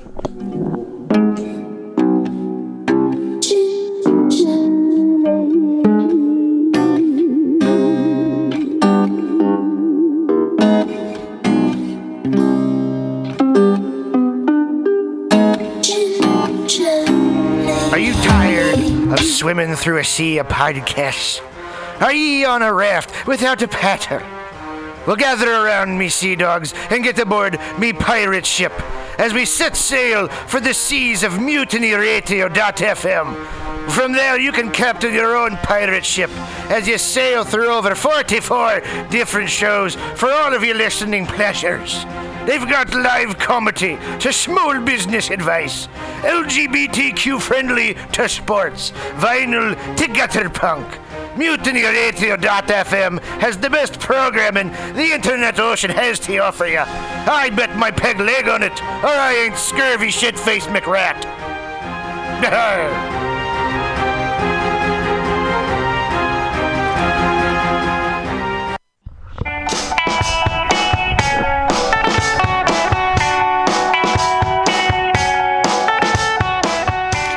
summertime and we're ready to groove in the mission for the sixth annual Noise Pop Block Party. It's free Saturday, August 18th from noon to 6 p.m. with bands Empress of, Jeff Rosenstock, The Marias, The Shees, Small Crush, The Total Betties, and more.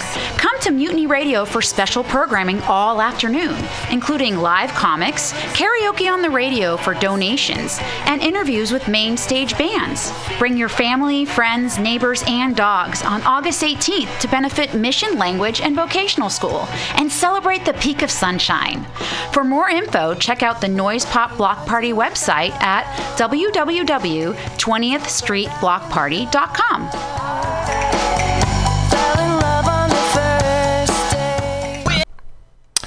Hey, Mutineers Stolowitz here. Have you ever listened to Labor and Love on Saturday mornings, 10 to noon, with Bill Morgan? It's a really excellent show, one of my favorites here at the station. And it's all about service. It might be the devil, it might be the Lord, but we got to serve somebody. And Bill understands the virtue of service as the heart and soul of the labor movement better than a lot of people I know. And it's one of the reasons I love to listen to him. He breaks down socialism, democracy, protest history, workers' news, and the power of unions. Along with that, he serves up an excellent mix of jazz, Latin, gospel, hip hop, and traditional folk ballads. Great stuff. Check it out. Labor and Love is every Saturday, 10 a.m. to 12 p.m. Serve somebody. Let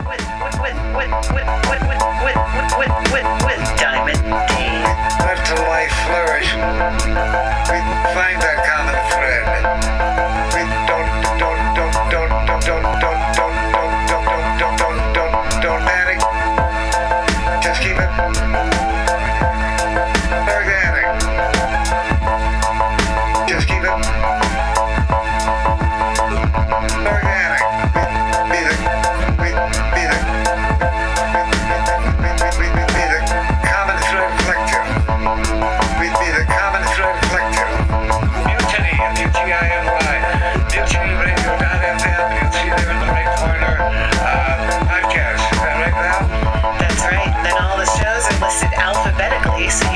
scroll down and you'll find Common Thread Collective. You can also get the Common Thread Collective and Women's Magazine for free on iTunes.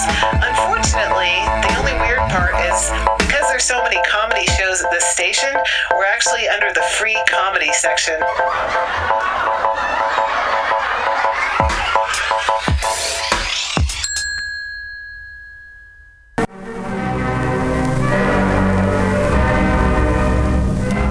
My friends out at Mutiny Radio. Chester Cashcock here, giving you my love and regards as well as Moofy's over there. And you know, anytime I go swimming in my vault of rare coins and piles and piles of filthy cash, I can't help but listen to Pamtastic's Comedy Clubhouse every Friday from 8 to 10. They have a fun time at Pamtastic's deep in the mission where you can laugh off your tushy every Friday for a mere $10. And $10, I mean, that's what I use to wipe my tushy with, so to wipe it off for it's indubitious. And if you can't make it to Mutiny Radio, don't worry, don't fret at all. You can simply download the podcast post show in the comfort of anywhere, like your Aspen summer cottage on the mountain ridge for the kayaks. Uh, Just go to podcast.pcrcollective.org or mutinyradio.fm podcasts and look for Comedy Clubhouse with a K. You can download it for free. But we'd love to see you every Friday, 8 to 10, down here at Mutiny Radio.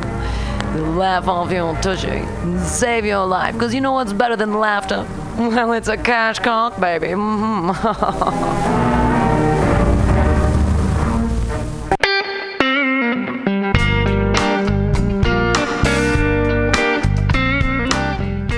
guys. How's it going? Pretty great, I'm sure. Um, we have a little announcement for you. A PSA of sorts. Yes. Uh, listen to Cowards every 10 a.m. to 11 on Mutiny Radio. On Fridays. Yay! For some sweet, scared storytelling. Please do it. We need you. so badly. Yes. Okay. Goodbye. Goodbye.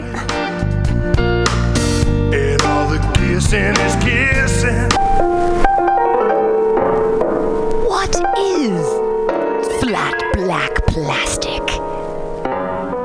What could it be? It's exactly what you think it is flat black plastic. Vinyl, records, round, played, mixed. All for you every Saturday from noon to 2 by Scotto Walker. Amazing artist, music DJ, vinyl enthusiast. That is flat black plastic.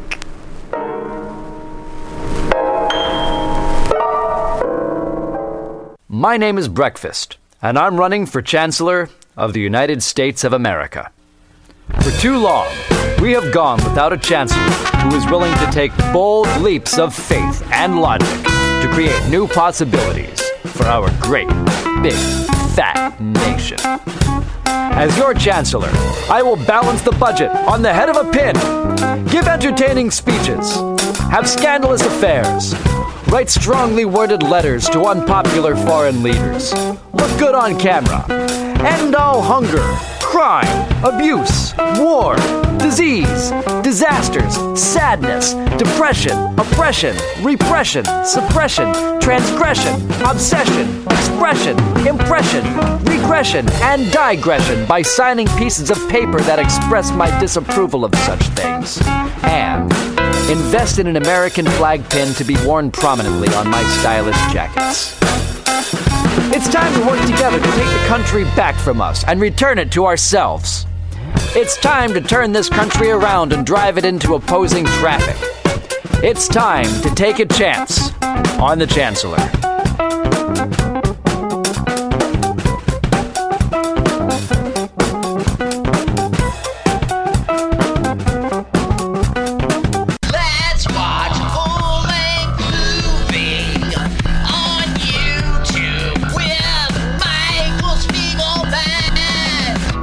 I'm Michael Spiegelman. And I am Carl Not Spiegelman. Join us every Sunday, 2 to 4 p.m. Pacific Standard Time on mutinyradio.fm for Let's watch a full length movie on